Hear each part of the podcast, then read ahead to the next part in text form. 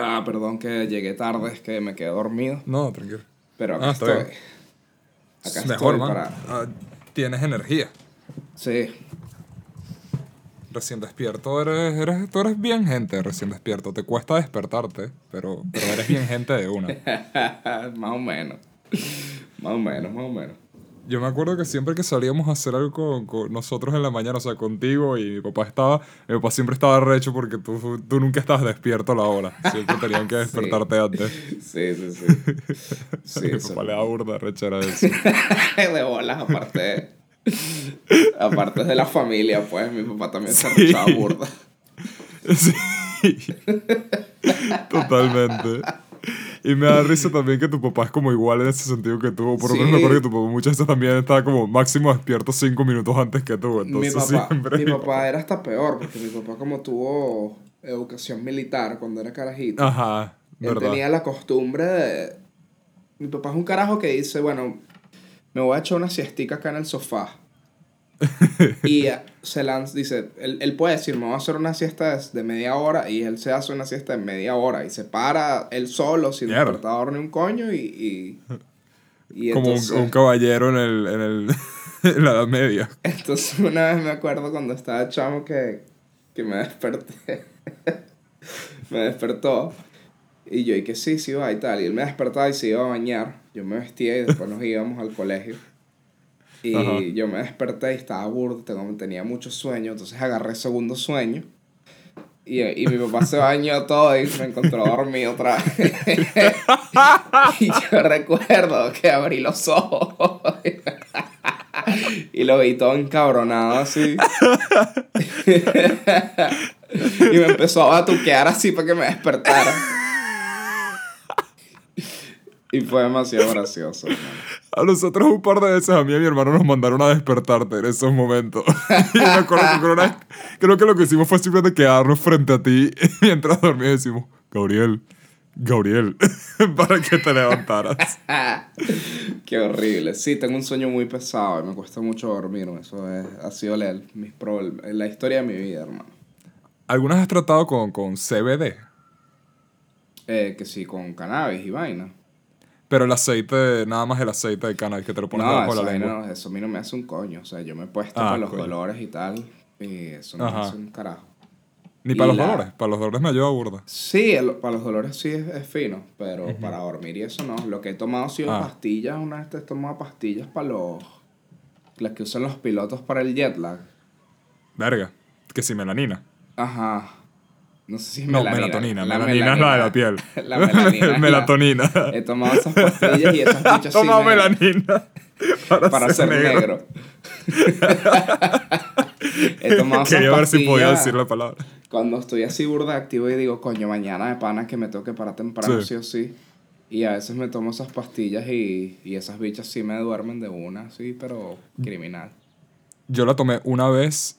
Y no me gustó para nada. También por jet lag en parte. Y me acuerdo que, o sea, sentí que me dormí básicamente porque me fui como quedando inconsciente. No fue como dormir cómodo, sino que perdí la conciencia. Uh-huh. Ajá. Y cuando me desperté sentí que no descansé nada. O sea, era el día siguiente, pero no me sentí descansado. No te sentiste descansado. Y es como, coño. Uh-huh, no, yo sí. Otras vainas. O sea, yo sí descanso, pero a mí lo que me cuesta es quedarme dormido, no tanto el... Uh-huh. Incluso cuando tengo sueño, me cuesta a veces que me dormí. Yo sí duermo como un bebé, como desde que la primera vez que tuve aire acondicionado en el cuarto, de ahí en adelante empecé a dormir como un bebé. Yo ahora soy como experto en dormir bien. Sí. No, yo es lo que aprecio a mí. Yo siempre he tenido problemas para dormir, soy una mierda durmiendo. Es la peor cosa en la que de las cosas domésticas es la peor cosa. Es raro que la humanidad no ha solucionado eso. Yo creo que los problemas de dormir son universales y de toda la historia. Y como que como humanidad no hemos de pana resuelto eso. Sí. La melatonina es como la mejor opción que tenemos, pero igual no es tan buena. No es tan buena. Y de hecho eso es una vaina que me dio mi mamá y que tómatela todos los días. Y yo, no. No. No. Mal plan. No, mico. Que no, eso no todo se resuelve con pastillas, marico. Porque los boomers son así. Los boomers son demasiado prácticos a veces. Sí. lo que menos quieres en tu vida creo que es la dependencia de una pastilla para quedarte dormido. Creo que eso murió Michael Jackson. Y de hecho estaba leyendo los efectos secundarios y decía que caída de cabello y no, o sea, pegato, mi pelo es lo único que tengo, marico. O sea, si yo me quedo calvo ya fue, me quedo solo. Sí. Es lo único, literal, porque es lo único que tengo a mi favor. ¿Sabes qué? Esa historia que estabas contando tu papá me recordó... Yo una vez tuve una similar donde... Me acuerdo que un día mi mamá me despertó para ir al colegio también. Y yo como, sí, ya voy. Y soñé que me paré. Sí. O sea, me volví a quedar dormido inmediato. Y soñé que me paré, me duché. Y volví y luego mi mamá dice, Andrés, coño, ¿todavía estás durmiendo? Y yo, no. Yo me duché. Te lo juro. Pero no, un coño de madre. Sí. Estaba completamente dormido. No, mano, aparte me ha pasado un par de veces. Mi escuela empezaba, mi colegio empezaba a las 7 de la mañana. Entonces yo a las 6 tenía que estar activo. Y eso en realidad supuestamente... Que por un tiempo lo tenías cómodo porque vivías al lado. Claro. Que los colegios empiezan a las 7. Sí, eso está malísimo aparentemente porque los adolescentes necesitan dormir como 12 horas más o menos en promedio. Y en realidad levantarlos a las 7. A esa edad tienes que dormir entre 8 y 10. En realidad levantarlos a las 7 es como un asesinato, básicamente. Y es como si levantaras a un viejo, pues, a un señor de 80 años a las 7, a las 6 de la mañana. Yo me he puesto a pensar eso, pero es que no sé. ¿Sabes? Por ejemplo, los colegios gringos empiezan a las 9. Sí. Y al parecer tienen muchos los mismos problemas con dormir los adolescentes ahí que con nosotros. Entonces es como la universidad tiene clases que empezaban a las 11. Flojo de mierda y ya, carajo. Exacto. O lo que tienes que hacer es conseguir una hora de dormirte temprano. Porque si empezaran a las 7 y terminaran a las 5 de la tarde, ok, eso es un peo muy grande. Pero empiezan a las 7 y terminan una proporcional que es las 2. Exacto. Entonces como al final lo que tienes que hacer es lograr dormirte más temprano. Pero nadie hace eso. Nadie lo intenta. En la universidad yo conocía gente que la clase empezaba a las 2 de la tarde y los dichos, no, sí, marico, es que estuve levantado hasta las 6 de la mañana. Es como, o sea, ¿por qué? Sí, literal. Tenías 8 horas para dormir. No, pero yo no me refiero a la universidad. La universidad es peo tuyo. Tú te acostaste a las 6, tú eres un adulto, ya eso es peo tuyo. Pero me refiero a la escuela, pues. De todas maneras... bueno, ¿a ti no te pasaba que tú cuando llegabas a tu casa dormías una siesta brutal? No, yo nunca he podido dormir en el día. Me yo despierto siempre, con un calor horrible. Que todos los días que llegaba al colegio, del bachillerato, me acostaba a dormir, hermano. Pero llegaba mamado, así que me acostaba a dormir. Yo jamás he podido tomar una siesta. Hoy en día tampoco puedo. Puedo relajarme, puedo dormitar un rato, pero siesta no puedo, marico. Es que una siesta seguida. Sí. Si duermo, por ejemplo, a la tarde, sé que no puedo dormir luego en la noche, además. Esa gente que y con se eso duerme, mismo, no puedo dormirme antes. Uh-huh. Esa gente que se duerme una hora y despierta una hora después es como... No sé qué pasa por... No sé. No, ya te jodiste. Sí, hiciste eso. Yo, por ejemplo... Bueno, es que es eso, marico. Dormir 8 y 10 horas es necesario, pero necesitas ¿cuál es la palabra que estoy buscando? Cuando eres muy dedicado a algo, coño. La dedicación, el desempeño, Coño, ¿sabes? No puedo creer que no puede ser que no viene la palabra. La disciplina. Sí, y qué imbécil. La disciplina no viene de pararte temprano, pararte la hora. La disciplina viene de irte a dormir a la hora que tienes que dormirte. Ahí está la verdadera disciplina máxima. Y es jodido. Yo puedo pararme a las 5 de la mañana, pero no me puedo dormir a una hora que me deje pararme a las 5 de la mañana sanamente. ¿Sabes qué amo? Los videos de mentalidad de tiburón de la gente que muestra su rutina. Y eso es una rutina. Me despierto a las 3 de la mañana. Sí. Mientras tú estás durmiendo, yo estoy 6 de la tarde. Y sea una ducha fría, porque la ducha, o sea, todo de su vida está basado en el sufrimiento y una falsa sensación de productividad, porque al final del día no tienen nada. Tú te duches con agua fría, te duches con agua hirviendo, esa mierda no va a cambiar tu desempeño. O sea, básicamente hay una caraja, o sea, el carajo vive como si viviese en un cerro, marico, como si tuviese que pararse burdo temprano, no tuviese agua caliente, literal, tiene que aprovechar toda la luz del día posible. Exacto. No, es burda estúpido. Hay una chama que estudió conmigo, que la sigo en Instagram, y ella puso una vaina que sí, soy la única que va al gimnasio a esta hora de la mañana, y eran que sí las 4:30 de la mañana. Y es como, o sea... Primero, si te acostaste a las 11, es una mierda que hagas eso, porque no estás recuperado de nada. Y si te acostaste a la hora proporcional, que sería a las 8 de la noche, pues... ¿Qué coño haces acostándote a las 8 de la noche? O sea, exacto, eso es una vaina. No cambia nada. No te da... Aparte es que a las 4 de la mañana nadie está despierto. Y tú necesitas que la gente esté despierta para hacer cosas, pues...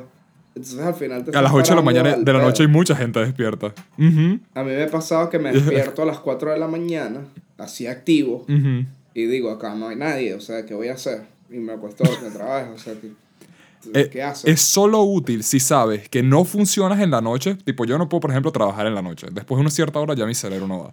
Solo útil, uh-huh, si sabes que no funcionas en la noche y si tienes que hacer cosas por tu cuenta que no involucren, claro, a nadie más. Si eres que ahí sí te funciona. Escritor, si haces alguna vez esas freelance que tú no necesitas a nadie, pues.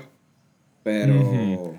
Pero de resto no hay razón alguna para pensar que a las 4:30 de la mañana estás mejor. Por más que tenga un horario saludable de levantarme en la mañana, uh-huh, yo no sirvo mucho a la mañana. Como que mi cerebro no está activo todavía. Pero por ahí a las 3 de la tarde ya empiezo como a... activar, pues. Yo soy al revés, yo en la mañana funciona demasiado bien. Y yo creo que la tarde donde yo siento que estamos predispuestos un poco biológicamente a eso. No sé si es condicionamiento o... Es la idea del ritmo, ¿cómo que se dice? El ritmo circádico, el ritmo circadiano, circónico, sí. El circadian rhythm, que básicamente cada quien tiene como su reloj, pues. Lo que pasa es que, claro...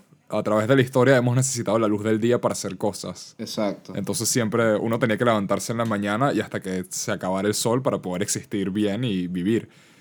Pero ahora que, ¿sabes? Tenemos electricidad y podemos hacer prácticamente lo que sea a cualquier hora, la gente que no es capaz de pararse en la mañana está medio jodida porque vivimos en un mundo que ya se acostumbró a vivir en la mañana. Exacto. Yo recuerdo haber leído un artículo en la época que salían puros artículos clickbait y que estudios demuestran que si te paras burda, si no duermes a la noche es porque eres más inteligente. Ajá, pero ¿cuál es el fundamento de eso? Y siempre es algo así, siempre es como todo lo malo te hace más inteligente. Si eres más desordenado... Sí, las mismas vainas de que estudios demuestran que la verdadera composición humana requiere estar ligeramente borracho todo el día, todos los días. Exacto, siempre son las cosas malas. Siento que empezaste desde la conclusión de este trabajo antes del resto. Estudios demuestran que ser una maldita perra... te hace más feliz y más completo. Te hace más feliz, sí. Estudios demuestran que tener varios novios es parte de la naturaleza. De la madre. Y eso aplica tanto para hombres y mujeres. Tienes que tener varios novios. Estás tan fajado en justificar tus malas acciones que estás dispuesto a hacer un estudio con nada más 10 personas específicas que elegiste tú. Y ese es el que cubre. Una encuesta del UCB. ¿Nunca pasaste por algún pasillo de la UCB cerca de sociología y te que quieras hacer una encuesta y tal? ¿Alguna vez fuiste a la central? A la universidad. No, cuando iba a la central era para ver cosas, que si obras o vainas, y para comprar películas piratas. Ah, bueno. Nunca, creo que nunca fui por los pasillos. Claro. Tú me enseñaste la venta de películas y juegos de la UCB. Sí, es que marico, es un mercado turco virtual, cibernético. Sí, es espectacular. Sí. Y compraba juegos de PC y siempre que lo hacía decía, este es el que va a correr. Y es como, no, marico, mi computadora chimba no va a correr Modern Warfare 1. Pero lo voy a intentar. O sea, lo voy a intentar de pana. Mano, es que antes correr un juego de computadora era un peo. Era demasiado difícil. Tristísimo. Tenías que instalar un millón de cosas. Sí, yo... De pana que el jugar en PC, Steam cambió todo. Pero antes de eso era el puto infierno. Sí. Y tú tenías juegos de computadora, tú tenías algunos. Eres más fajado que nosotros. Eran jueguitos que muy ligeros. Bueno, tuviste Warcraft. Tipo los Sims. Ajá. Tuve Warcraft 3. Que yo era una mierda. Los Sims creo que era el único y consistentemente todo el mundo podía tener los Sims. Yo soy una mierda en todos esos juegos de estrategia y yo no sé por qué ni siquiera lo intento. Es como que... Y yo no sé cómo los carajos que juegan esa vaina son tan rápidos. No. Es como que... Ajá, bueno, voy a construir acá una base. Vamos a talar arbolitos y tal. Y yo me relajo. O sea, yo estoy desestresándome. Y de repente ya el otro pana tiene una élite, policía secreta. A mí por eso vaina. Los juegos de estrategia no me interesan. A mí me gustan los de management. A mí me gusta que sí, construir mi pueblo y que vaya evolucionando y que el juego decida con qué joderme a veces. Exacto, y ya. Exacto. SimCity, vainas así divertidísimas. Pero Civilization soy una mierda. Exacto. O sea, hasta el punto que es chimbo, porque soy tan malo que no llego a disfrutarlo. No estoy en la línea todavía bueno, la siguiente te ganaré. Es como, verga, soy una mierda. Y no, ya, marico, no quiero seguir jugando. Humillante. Aparte es humillante porque no es una pérdida como así te entequen, que te matan y ya, te jodieron y ya. Sino que ya sabes que vas a perder, pero tienes que observar como toda tu ciudad colapsa. Y es una mierda. Es como perder jugando Monopolio, por ejemplo. Exacto. Es como perder jugando Monopolio. Porque en un juego de pelea no te da tiempo de sentirte mal. Quieres simplemente ir al siguiente. En Monopolio, o te rindes, o es como cuando las vacas que las matan para hacer las kosher. Sí. Que hacen una cortadita pequeña y se van desangrando por horas y horas. Sí, sí. Esa es tu otra opción. El muy ético sistema de asesinato musulmán y judío. Que no es para nada retrógrado y que tenemos que respetar porque todas las costumbres se respetan. No voy a tocar ese tema. Porque no sé ni cerca de lo suficiente. No sé ni cerca de lo suficiente como para dar una opción a favor o en contra. Bienvenidos a La Cooperativa, el podcast más políticamente incorrecto. Decimos YouTube. De todo aquí. Por ejemparo para el bípedo. Wow. Tiene 6 caras. Cuidado que aquí decimos de todo, mano. De todo, hermano. La verdad es que sí decimos de todo. Decimos de toda mierda. Sí. Dentro de todo. Para bien y para mal. Porque... O para neutro. Neutro Shorty. ¿Te acuerdas cuando Neutro Shorty mató a un poco gente? ¿Ya va qué? Neutro Shorty, el trapero venezolano. Ajá. ¿Te acuerdas cuando hizo un concierto... Y la gente... ¡Verdad! Y un pocotón de gente se mató. Y se murió gente en el proceso. Porque son unos malditos salvajes que no pueden calmarse un segundo. ¿Eso fue dónde? ¿Que sí, en el Parque del Este? O sí, por ahí, por esa zona, ¿no? En el Parque del Este, creo, si no me equivoco. Tienes toda la razón. Mi cerebro ya ha bloqueado lo beneco que fue ese momento. Sí. Porque fue un concierto gratuito. Y básicamente la gente fue un desmadre. Sí. Y murió gente. Por un puto concierto de Neutron Shorty. De pana que nuestro país está maldito. Eso no tiene nada que ver con el chavismo, marico. Eso hubiera pasado en cualquier gobierno. Sí. ¿Te acuerdas cuando pasó lo mismo con Korn? Pero nadie murió, por lo menos. No, en Venezuela pasó eso con Korn. Cuando Korn vino a Venezuela hubo que sí un pocotón de peleas en la vaina y tumbaron unas rejas y creo que terminaron cancelando el concierto esa misma noche. Bueno, acá en Argentina hay una banda clásica así de rock. Que se llama Patricio Rey. En Argentina, una banda de rock clásica. Sí. No, o sea, no es rock clásico, es una banda clásica de rock. No, yo sé. Es rock pesado, pues. Como... Se llama Patricio Rey y Los Redondos de Ricota. Buen nombre. Los nombres de las bandas argentinas son así. Son lo máximo. Él mató a un policía motorizado. Ajá. Tiene otros nombres. Sí. Y bueno, esos conciertos son unas vainas arrechísimas, tipo que se llena, que no puedes ni moverte. Okay. Y parece que en una ciudad la gente se empezó a colar y vainas y se hizo un desmadre ahí que se llenó de gente horrible y se murieron un par de chamitos y todo, porque esa es otra. Hay adultos muy responsables que van y llevan a sus carajitos a esos conciertos y se meten en el pogo con los niños y todo y ¿sabes?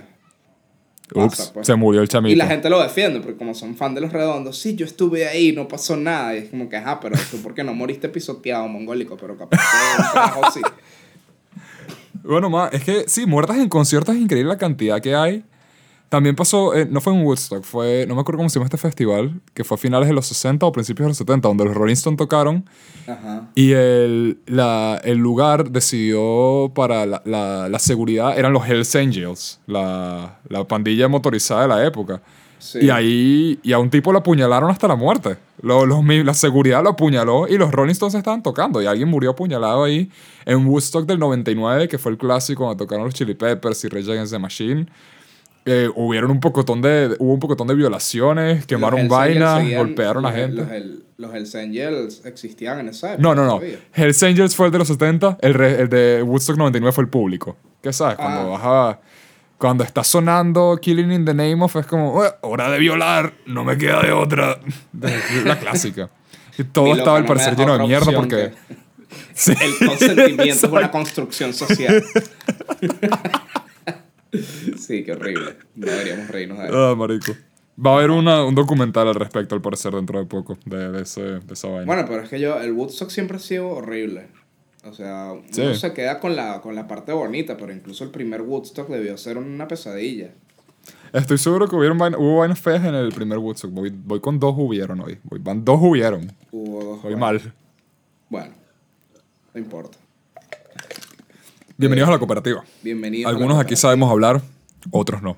Exacto. Yo sé el que no. Bueno, yo tampoco es que hablo muy bien, que se diga. Yo a veces me lanzo unas vainas horribles también. Usas menos... Lo que pasa es que tú sufres del síndrome latinoamericano del que se fue para otro país que se le olvidó hablar. Y como estás en España en cuarentena... no, y hablo con españoles todo el día por mi trabajo. Entonces, en verdad no hay mucha excusa porque no se me ha pegado nada, excepto que ahora digo piso cuando digo apartamento. Ah, bien. El piso. Uh-huh. Hay gente que va para España 2 días y ya están... Hola, tío. Aparentemente eso dice algo de tu neuroplasticidad. Lo que implica que la mía es cero, absoluto. Mi cerebro ya está donde tiene que estar. Bueno, yo tengo 6 años viviendo acá, 6, 7 años. Y tú no tienes nada argentino. No tengo nada, acento argentino. Uh-huh. Y es porque, no sé, marico, me gusta hablar como hablo, pues es parte de mi identidad. Sí. Y de sí. Qué sé yo. Él es Gabriel, por cierto. Yo soy Andrés. Sí. Gabriel está en Argentina, yo estoy en España. Los dos somos primos. Ese es nuestro opening. Ahí tienen la canción que explica la historia del podcast. Ajá. Hablamos de cultura pop y otras cosas. Entonces, este podcast podemos hablar de juegos, anime, televisión y cosas raras que pasan en nuestro planeta extraño. Crímenes que se cometen a menudo por élites mundiales. Hablamos mucho de eso. Van varios capítulos de eso. Podemos hablar de un desarrollador de software que tuvo una vida muy extraña. O podemos hablar de las cosas que vamos a hablar en este capítulo. Gabriel, ¿quieres introducir los temas? Vamos a hablar de... yo lo que sé es que vamos a hablar de Jackass, de la nueva película. Vamos a hablar de la nueva Jackass. Va a salir ahora la cuarta. Es la cuarta entrega, si no me equivoco. La cuarta entrega, Jackass Forever. Del peo de Jeff Bezos, ¿no? No vamos a hablar de eso. Ajá. Que fue el espacio. Vamos a hablar un poco de Jeff Bezos fue el espacio. El creador de Amazon, el fundador de Amazon, el líder. El hombre común. Y vamos a hablar también de una película de Dragon Ball que me dijiste, pero yo no encontré nada. Yo no sé si... te voy a pasar de una vez el trailer, si quieres, para que lo veas mientras hablamos, porque es un teaser, es burda de corto. Pero sí, vamos a hablar del anuncio de la nueva película de Dragon Ball. Vamos a hablar de Jeff Bezos yendo al espacio. Y bueno, yo también tenía pensado hacer como una retrospectiva pequeña de lo que fue MTV. Sí. Básicamente la evolución... Sí, ya te lo pasé por WhatsApp. La evolución de lo que fueron las series de MTV. Porque, coño, ahora que se viene la de Jackass, quería también hablar un poco de Jackass, porque vi las 3 películas en los últimos 2 días que tenemos de Jackass. Yo nunca había visto Jackass. Entonces tengo mucho que comentar al respecto. Para bien, por primera vez en mucho tiempo vamos a hablar de algo que me gusta. Y en verdad que me gusta muchísimo. Que es este sonido. Estás viéndolo sin audífonos, está bien. Entonces, sin más que nada que decir, podemos empezar el primer tema. Dame un segundito, déjame ver este tráiler. Dale. Ok, podemos tener la reacción en vivo de Gabriel al tráiler de Dragon Ball. Gabriel, por favor, ve diciéndonos con extremo detalle lo que piensas del tráiler y ese va a ser el primer tema. Pero esto es real, parece un juego. Ahí está la reacción. Bueno, mientras Gabriel lo ve, voy a explicar más o menos lo que tenemos acá. Anunciaron después de... Bueno, pasaron varios años entre las últimas películas. La última película de Dragon Ball Super, que creo que fue el último contenido de Dragon Ball Super que hubo, ajá, fue Dragon Ball Super Broly, de 2018. Una película, honestamente, sadiquísima. Yo me disfruté burda viéndola.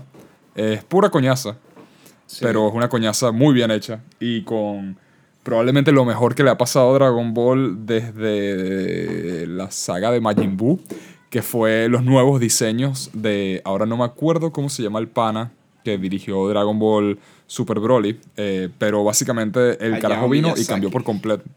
Hayao Miyazaki, director de Dragon Ball Super Broly, con la ayuda de Emilio Lovera. Escrita por Emilio Lovera. Muy alto fan de la franquicia y buen amigo cercano de Akira Toriyama. Sí, sí. Tatsuya Nagamine, que es un animador que entró básicamente para esta versión de Dragon Ball Super Broly, y lo más notorio que hizo fue que cambió completamente los diseños que teníamos de Tatsura Yamashita, creo que se llama él. No, ese es un cantante. Bueno, el pana que está dirigiendo Dragon Ball Super, él tenía mucho tiempo en la franquicia, pero su estilo visual ha empeorado exageradamente y tenemos los diseños de mierda que nos dio Dragon Ball Super. Y luego vino este pana y cambió todo para la película de Broly, para mejor, en la opinión mía y de mucha gente. Él ahora también está dirigiendo el nuevo arco de One Piece. Él está dirigiendo el arco de Wano. Y One Piece también es una serie que ahora se ve mejor de lo que se ha visto nunca. O sea, el anime de One Piece es horrible. Es horrible, es una mierda, pero ahora se ve, por lo menos visualmente, está espectacular. Hay muchos problemas, pero está espectacular. Y ahora todo el mundo está pensando, coño, ¿qué va a pasar con la nueva película? ¿Va a volver ese pana? ¿Qué es lo que va a pasar? Y Toriyama puso hace unos meses un tweet que decía que sí, estamos intentando unas cosas nuevas con el estilo artístico para la nueva película de Dragon Ball. O sea, que estamos emocionados. Va a ser 3D. Eso es lo que quiero decir. Exacto. Todo el mundo reaccionó, va a ser 3D. No, ok, va a ser una película en 3D. Va a ser no dijeron eso específicamente. A 10 fotogramas por segundo, porque ahí ya se le ven los fotogramas que parece stop motion. Ese es el peo. Entonces salió este tráiler de Dragon Ball Super Heroes, se llama la película, o creo que se llama Dragon Ball Super: Super Hero. No han anunciado demasiadas cosas. Al parecer va a ser una película un poquito más laid back. Por lo que andan diciendo, la razón por la que pasaron a 2D en vez de CGI hay varias. Digo, CGI en vez de 2D. La primera es que uno de los directores de Toei tiene tiempo queriendo hacer películas CGI con Dragon Ball, porque él lo ve como que la franquicia tiene que evolucionar y las películas en el oeste usan mucho CGI, entonces tenemos que hacer esto mismo. Y es como, ok. Bueno, interesante forma de verlo. Lo otro es que, tanto por COVID como por lo pesado que ha sido los horarios y la cantidad de trabajo que ha estado este año en el anime, muchos de los directores 2D que ellos querían trabajar en esa para cuando empezó la producción de la película estaban ocupados. Entonces necesitaban más gente de 3D, porque básicamente todos los que trabajaron en la película de Broly, que la hicieron tan buena, todos están trabajando en algo como figura principal en este momento. Entonces decidieron irse con este estilo 3D. ¿Qué te pareció el tráiler de lo poco que viste? Es un teaser muy corto. Es demasiado X. Sale Goku ahí calentando en 3D. Calentando. Sí. No, por ahora, básicamente, no tenemos nada. Hay unas quejas que se pueden hacer aquí. La mayor que tengo, y no me costó un poco darme cuenta hasta que vi el tráiler un par de veces, que es tan corto que verlo un par de veces es un minuto de tu vida. Me gusta cómo está el diseño de Goku. Se ve bien y hay pequeños detalles que hicieron burda bien. Hay un video muy bueno de un canal que se llama Anime AJ, que hizo un análisis del tráiler, donde también entra un poco con la historia de Dragon Ball animado en 3D, porque el mejor ejemplo es el nuevo juego de Dragon Ball FighterZ. Es la mejor versión de Dragon Ball en 3D que hay prácticamente. Cuando los diseños de Dragon Ball en 3D son difíciles, y especialmente uno de los puntos principales es, por ejemplo, el pelo de Goku. El pelo de Goku no tiene sentido. Y es una de esas vainas donde básicamente hay una versión de frente y una versión de lado. Y de resto el pelo de Goku, su forma normal, no funciona en 3D. Entonces lo que han empezado a hacer los juegos es básicamente... Claro, pero igual los juegos muestran el pelo de Goku atrás. O sea, no tendría... Y de atrás, perdón. Esa es la otra. Es básicamente, ¿sabes? 3/4 de frente, pero el pelo de Goku es una... Es como las orejas de Mickey Mouse, pues. Las orejas de Mickey Mouse no funcionan como unas orejas normales porque tienen básicamente sus lados y ya. Sí. Entonces lo que hace este tráiler, que el modelo Goku está bien hecho, que es una atención al detalle que muchos juegos no tienen, cuando llega a un punto de la cámara, el pelo de Goku simplemente cambia completamente de forma. O sea, primero está de espalda, después está en tres cuartos y después está de lado y de frente. Sí. No, hay un snapback bastante directo, que es una vaina que no notarías si no ves el trailer un par de veces. Eso está bien. Hay otros detalles como el movimiento de Goku a menos frames no me molesta, porque me imagino que quieren buscar algo estilizado como lo fue Spider-Verse, que me parece bien, pero el mayor problema es que la cámara no está estilizada. Entonces pareciera que más bien todo está como un burda de chimbo general, y mal renderizado. Cuando se hace 3D, se hace a 12 o 10 programas. Y cuando hay 2D. escenas de acción importantes, le suben los fotogramas. Pero por lo general en 2D.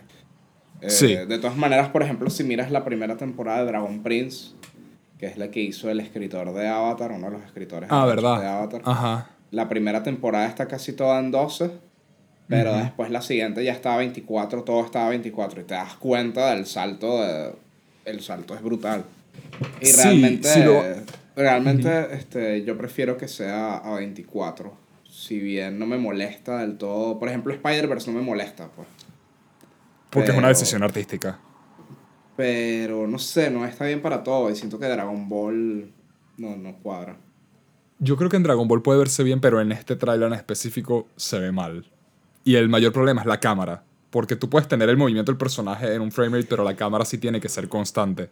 Porque si no haces la cámara constante, pareciera que está teniendo el trailer problemas en renderizarse. Yo la primera vez que lo vi pensé que era lo habrán subido así por accidente. De todas maneras, y luego alguien hizo una versión. Desde hace tiempo no soy fan de Dragon Ball. O sea. Esa es la otra vaina. Tipo, la película se puede ver también como quiera. Yo disfruté Broly en el sentido que es golpes y buena animación, pero no es la mejor historia de Dragon Ball ni por mucho. Y de pana que es una franquicia que ya está en ese sentido como...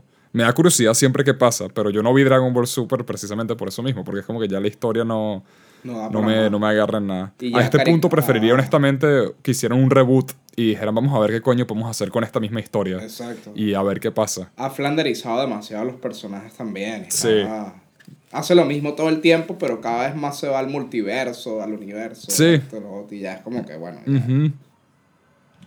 Y les baja a todos el poder, pero al mismo tiempo se lo suben, entonces no tiene mucho sentido. Tipo, no sé, hay escenas en el nuevo arco, en el manga, donde uno de los trucos que hace uno de los enemigos es como que está Goku persiguiéndolo por un bosque y Goku lo pierde y el bicho lo que hizo fue agarrarse como de una cuerda que se voltea a través del árbol y patea a Goku. Y es como, ok, ese truco está fino si fuera Dragon Ball, ¿sabes? En la saga de la Red Ribbon. Pero esta gente explota universos. Tipo... Claro, Goku ya la franquicia no tiene sentido con Goku esto. Puede taclear un planeta y lo hace mierda, ¿sabes? Literal. Ya cuando llegas a ese nivel... O cambias los personajes y simplemente haces... Es el mismo universo de Dragon Ball 10.000 años en el futuro. Fuck it. O, marico, empiezas de nuevo o haces otra vaina, honestamente. O haces otra serie ya. Pero ya a este punto...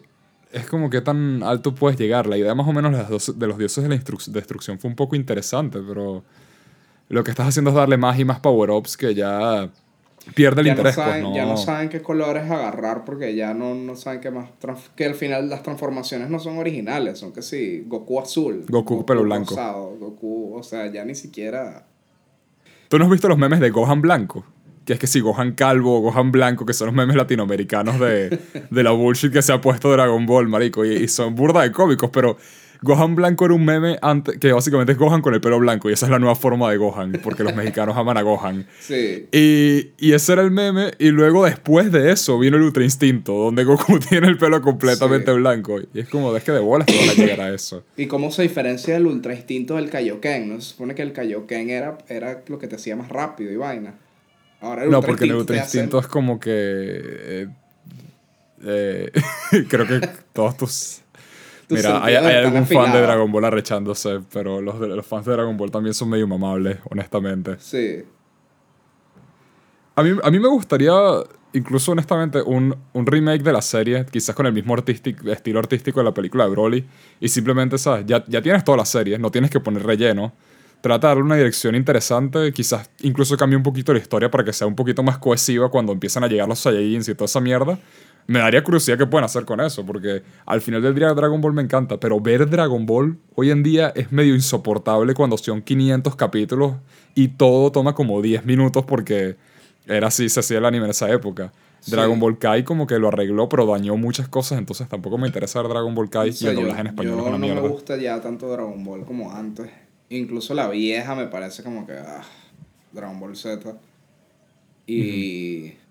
Y a veces el fanfiction es mejor que las mismas Dragon Ball, como esa que estuvimos viendo que se llama Dragon Ball Deliverance, que la hacen unos fans, ajá, que es como una secuela del GT. Uh-huh. Y eso está está mejor llevada que las, sí, demás. Y aparte le da protagonismo a todos los personajes, que ahora Dragon Ball... Esa es otra vaina. O sea, Goku y Vegeta ahora.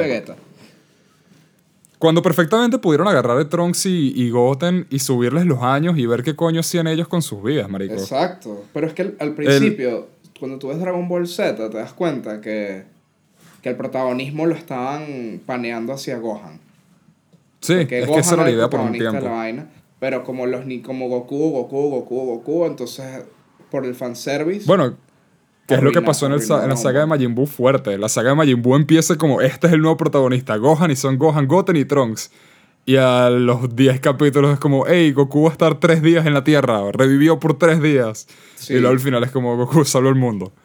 Y es como, coño, me gustaría que tuvieran las bolas para intentar algo de pana nuevo. Exacto. Hay una película de Dragon Ball GT, que es burda de fina, que es sobre un chamito, que es si el bisnieto de Goku es idéntico a Goku, años después en el futuro.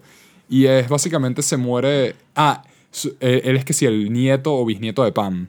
Y a Pam le da una enfermedad. Y él escucha que si va al monte donde vivía Goku y le reza a la esfera de 4 estrellas, ella se va a recuperar. Sí. Y es sobre ese chamito sin poderes, subiendo la montaña gigante fajado, le caen a coñazos, pelea contra un oso, llorando como un loco y mejorando. Y al final Pam se mejora, básicamente. O sea, es una película burda, pequeña y cuchi, pero es muy cool ver, honestamente, algo tan tarde en Dragon Ball, después de que terminó GT, tomando, sí, un tema tan pequeño y honestamente haciéndolo burda de bien. A este punto preferiría ver cosas en ese estilo, porque dentro de todo, el universo de Dragon Ball sí me gusta burda. Es un mundo muy extraño con vehículos locos y poderes raros si lo tomas chill. Pero se van siempre con lo mismo. Es que la construcción del mundo es muy mala. No, sí, no, o dentro sea que, de todo a nivel superficial es fina, pero si te metes no hay nada. Ves One Piece y tú puedes hacerte una idea de cómo es la política o sea, tú puedes señalar un lugar de Hunter x Hunter, por ejemplo, un país, sí, y en One Piece también, o sea, en One Piece es otro nivel por completo nivel. Y lo mismo incluso Yoyo, tú incluso en Yoyo, sí, te puedes hacer una idea de qué pasa pero es que hasta Naruto. Nada más, sí, con la idea de las naciones y cada quien con su propio gobierno. Tipo, hay burda para agarrar en esos lugares. En Dragon Ball no te puedes hacer una idea de cómo es la... O sea, no hay nada. Simplemente es un bicho que llega del espacio y vámonos a otro sitio para no hacer mierda la ciudad y bórralo, ¿sabes? Es muy vacío. Uh-huh. Y eso está mal. Que dentro de todo está bien también para la época donde salió, tipo... Creo que el problema es que están tratando de hacer más Dragon Ball sin evolucionar lo que puede ser la franquicia. Porque Dragon Ball inspiró 1,000,000 de cosas que hacen lo de Dragon Ball honestamente mejor. Mucho de lo que me encanta de esa serie es nostalgia. Sí. Pero definitivamente hay series, bueno, todas las que mencionamos están extremadamente inspiradas en Dragon Ball. Tipo, sin lugar a duda. Pero todo lo que hacen, lo hacen honestamente mejor que Dragon Ball. Exacto. El mundo de diseño del mundo, Dragon Ball, One Piece lo tiene mucho mejor. Los personajes de Hunter x Hunter son una cosa mucho más increíble. Y hasta los villanos de Naruto son más interesantes que a nivel temático, por lo menos, que la mayoría de Dragon Ball. Sí. Y las peleas, o sea, el sistema de magia está mejor. El sistema de combate de Hunter x Hunter y Naruto es mucho mejor que el de Dragon Ball. El tema que Dragon Ball es que ya las peleas no tienen peso dramático. Es como que, bueno, volví más fuerte. Ay, me jodió. Bueno, tengo que entonces volverme más fuerte. Nunca es como desarrollar una estrategia de algún tipo para joder al bicho. Que en algún momento fue así. La primera pelea de Goku contra Raditz, por ejemplo. Eso es lo que yo estaba pensando. Esa pelea tenía esa pelea. Totalmente. Y Goku se muere totalmente para el coño porque no es el nivel de fuerte que es Raditz. Y ese tipo de cosas ya no se volvieron a ver más nunca en Dragon Ball. Pues. Esa fue la última vez que se vio y ya. Y está bien, Dragon Ball tuvo mucho que era básicamente Rule of Cool por mucho tiempo. Era mucho más estilo sobre sustancia. Pero sí, ya tuvo tanto de eso que es como, verga, que ahora ya, Dragon Ball Super simplemente más de eso. Ver a Goku rosado ya no es fino, pues. Uh-huh. Porque al final del día, ¿qué tanto poder le puedes dar? O sea, ya es súper fuerte, súper rápido. Al final no hay diferencia. O sea, por más pasguatadas que le inventes que Okay, Ultra instinto, capaz que tiene como un Sharingan, pero ajá, ¿y qué? Ya es súper fuerte y súper arrecho, porque necesita... Literal.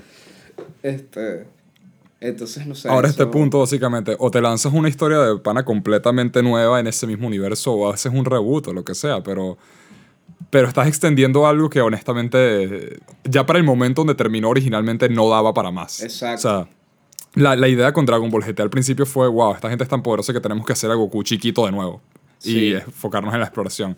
Pero hasta esa misma serie tuvo como un apuro sádico en... Bueno, pero tenemos que volver a hacer que Goku sea súper poderoso. O sea, ya que sin el segundo arco Goku era chiquito, pero Saiyajin 3. Sí, entonces sí. Como, marico, ¿cuál es, por qué no se atreven por lo menos a Dragon Ball GT es mejor con algo que el diferente? Super, porque ellos tratan de combinar la aventura del primer Dragon Ball con las peleas del segundo. Y ahí hay world building. Ahí hay como más... Sí. Más planetas y vainas. Sí. Hay más, esa parte siempre más me gustó, protagonismo a los mundos en los que ellos caen. Y hay como un poquito más de aventura. Pan y Trunks no son tan fuertes. Entonces como que hay otros seres en ese universo que son más fuertes que ellos. Y eso está mucho mejor. Sí.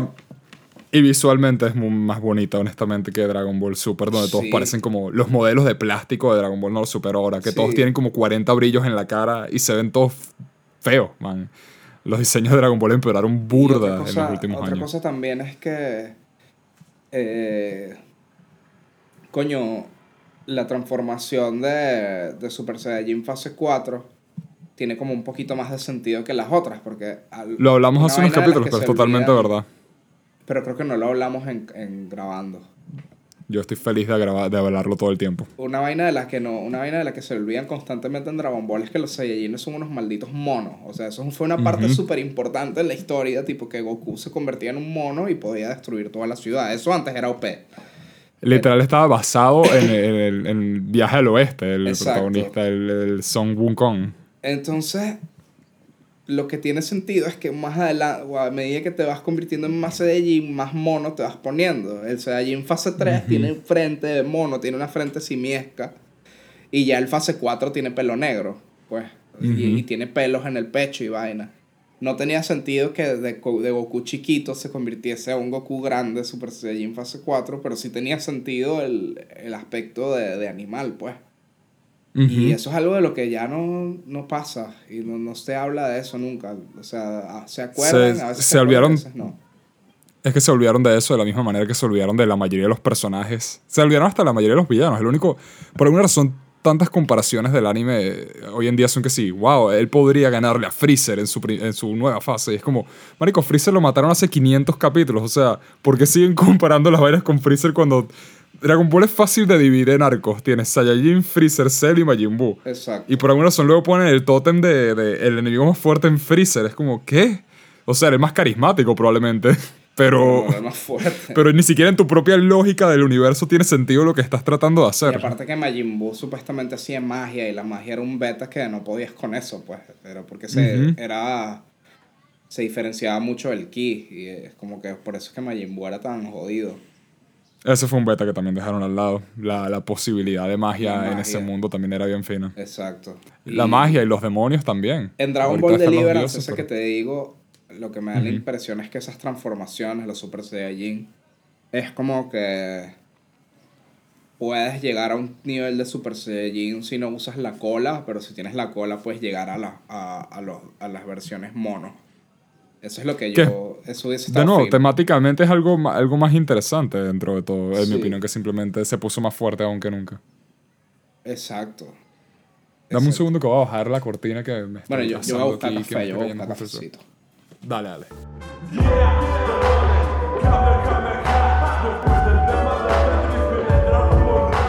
Un pana mío me regaló una planta. Es una caléndula.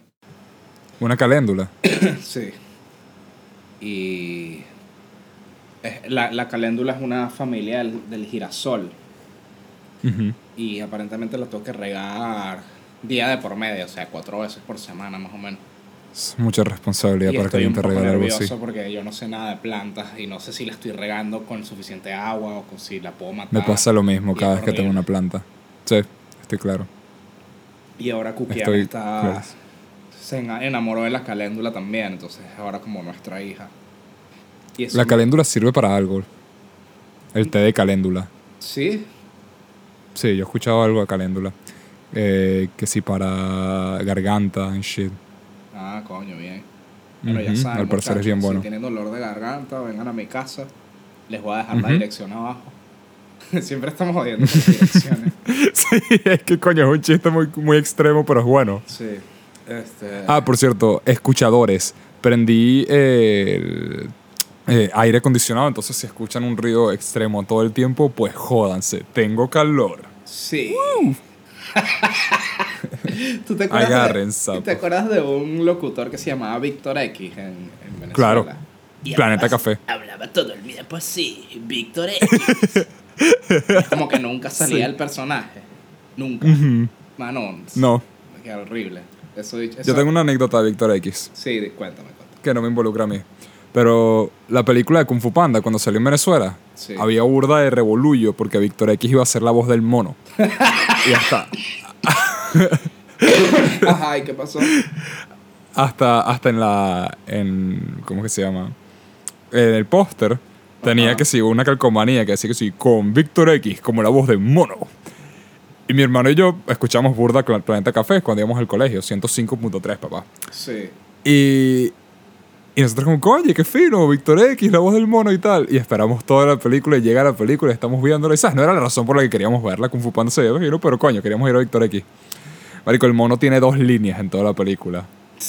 El mono habla 2 fucking veces en toda la película. Creo que lo que hicieron fue que cada país, la voz del mono era alguien diferente. Y simplemente le dijeron a alguien como que relativamente famoso del país, haz tú la voz del mono y te ponemos en el doblaje. Porque... tiene que ser eso, ¿no? ¿Por qué más razón dirías que mono es Víctor X? O sea, hay burda actores de voces en Venezuela. Es muy común eso. Muchos de los más grandes son venezolanos. Víctor X no tiene nada que ver. Sí, Venezuela... Verga, creo que se me fuiste. ¿Estás ahí? Ah, sí. A ver, di algo porque estás como lagueado. Te digo. Esta verga. Demonios. Sí, voy a apagar la cámara de mi Zoom un rato para que mi computadora se enfríe un poquitico. La señal. Continuamos hablando. No sé si me escuchaste. Él está hablando solo. Ajá, a ver. No, voy a apagar la cámara de mi Zoom un rato para que la computadora se enfríe un poquito. Ah, ¿se está sobrecalentando?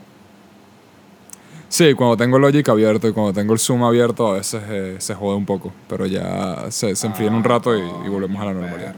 Bueno.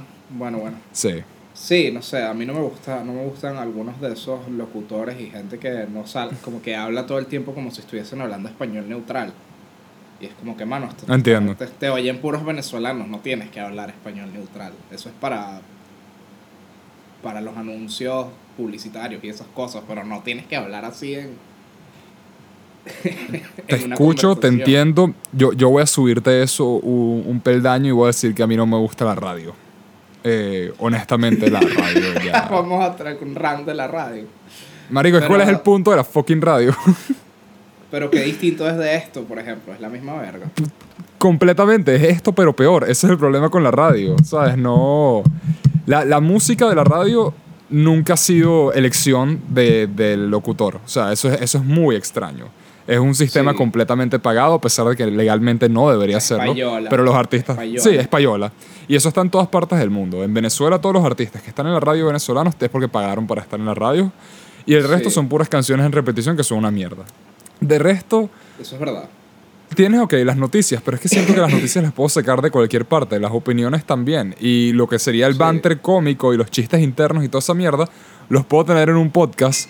Honestamente más cómodo porque no tiene anuncios ni breaks por las canciones de mierda que son anuncios literalmente. Y no tienen tiempo ni nada. Exacto, los podcasts dura 3 horas.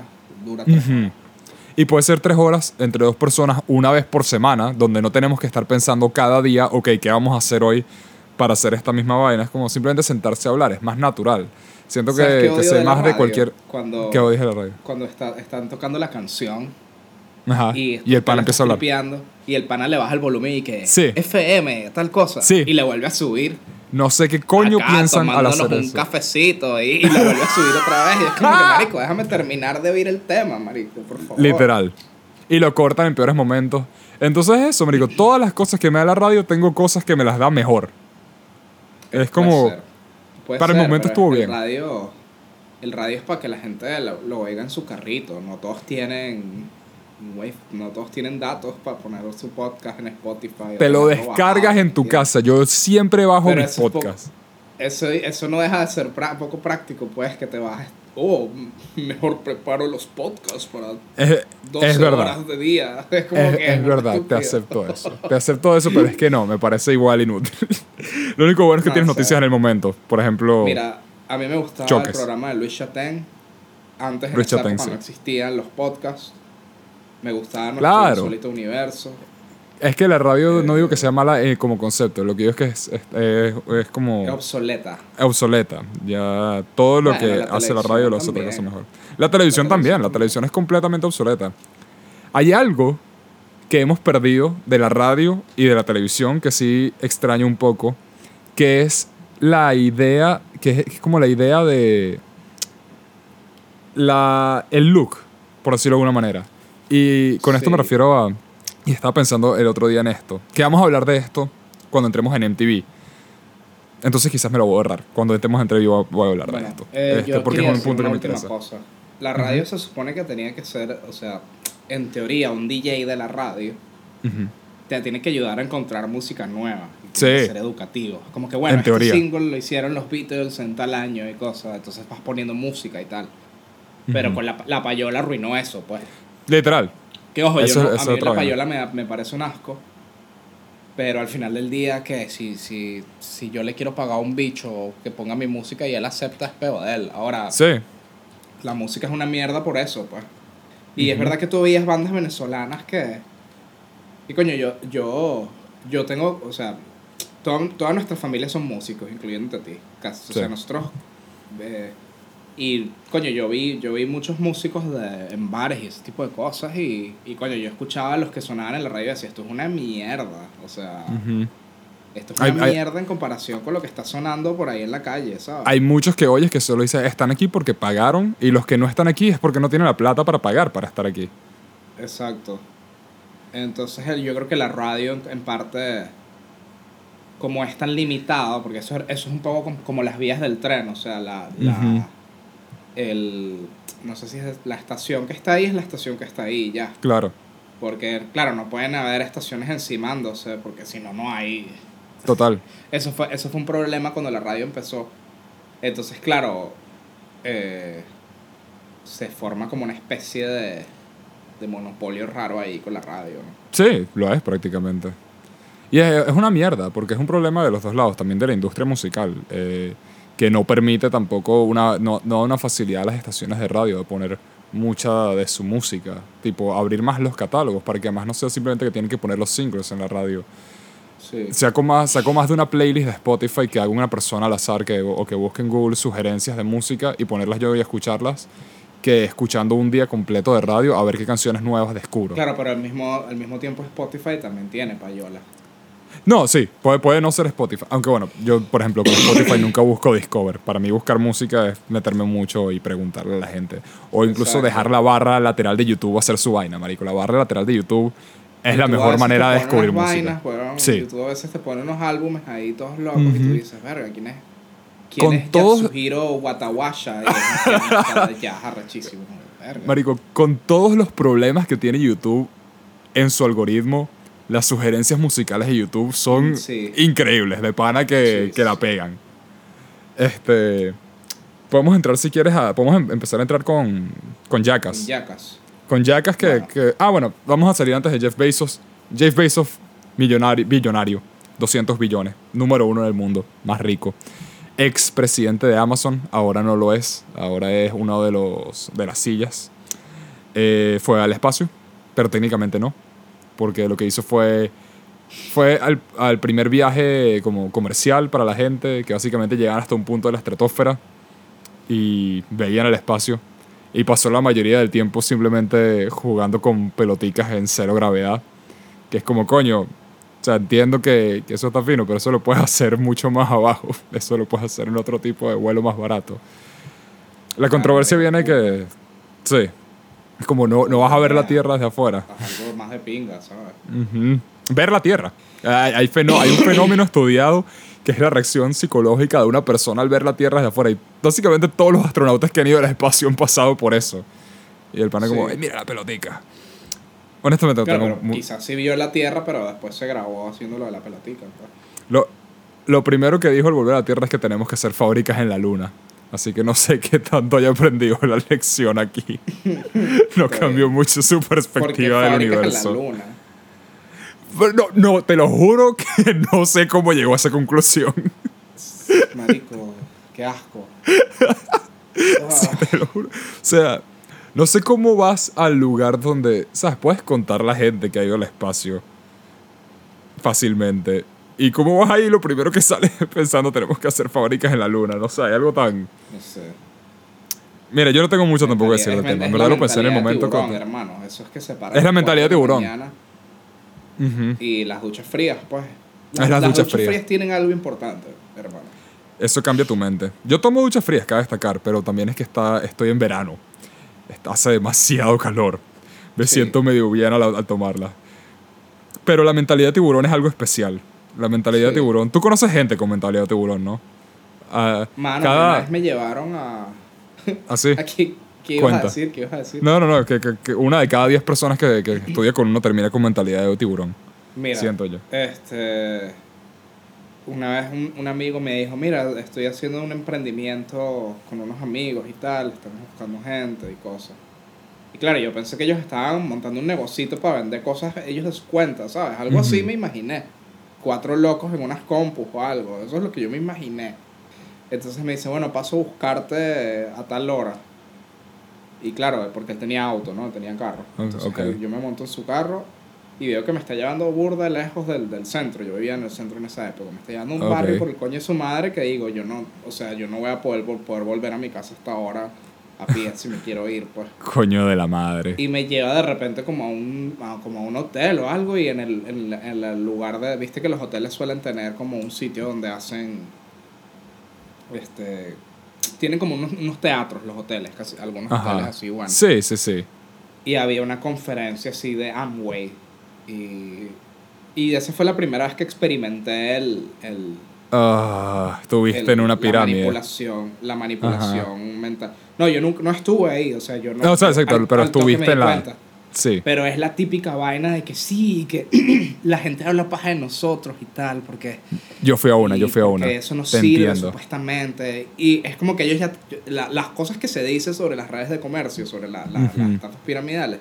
Ellos ya tienen un argumento preparado, pero es pura retórica. Sí, que no tiene sentido. Es el guión. Es como, te describen una estafa piramidal y después te dicen, no es piramidal, tú tienes que leer los libros que tenemos ahí y tal. Totalmente.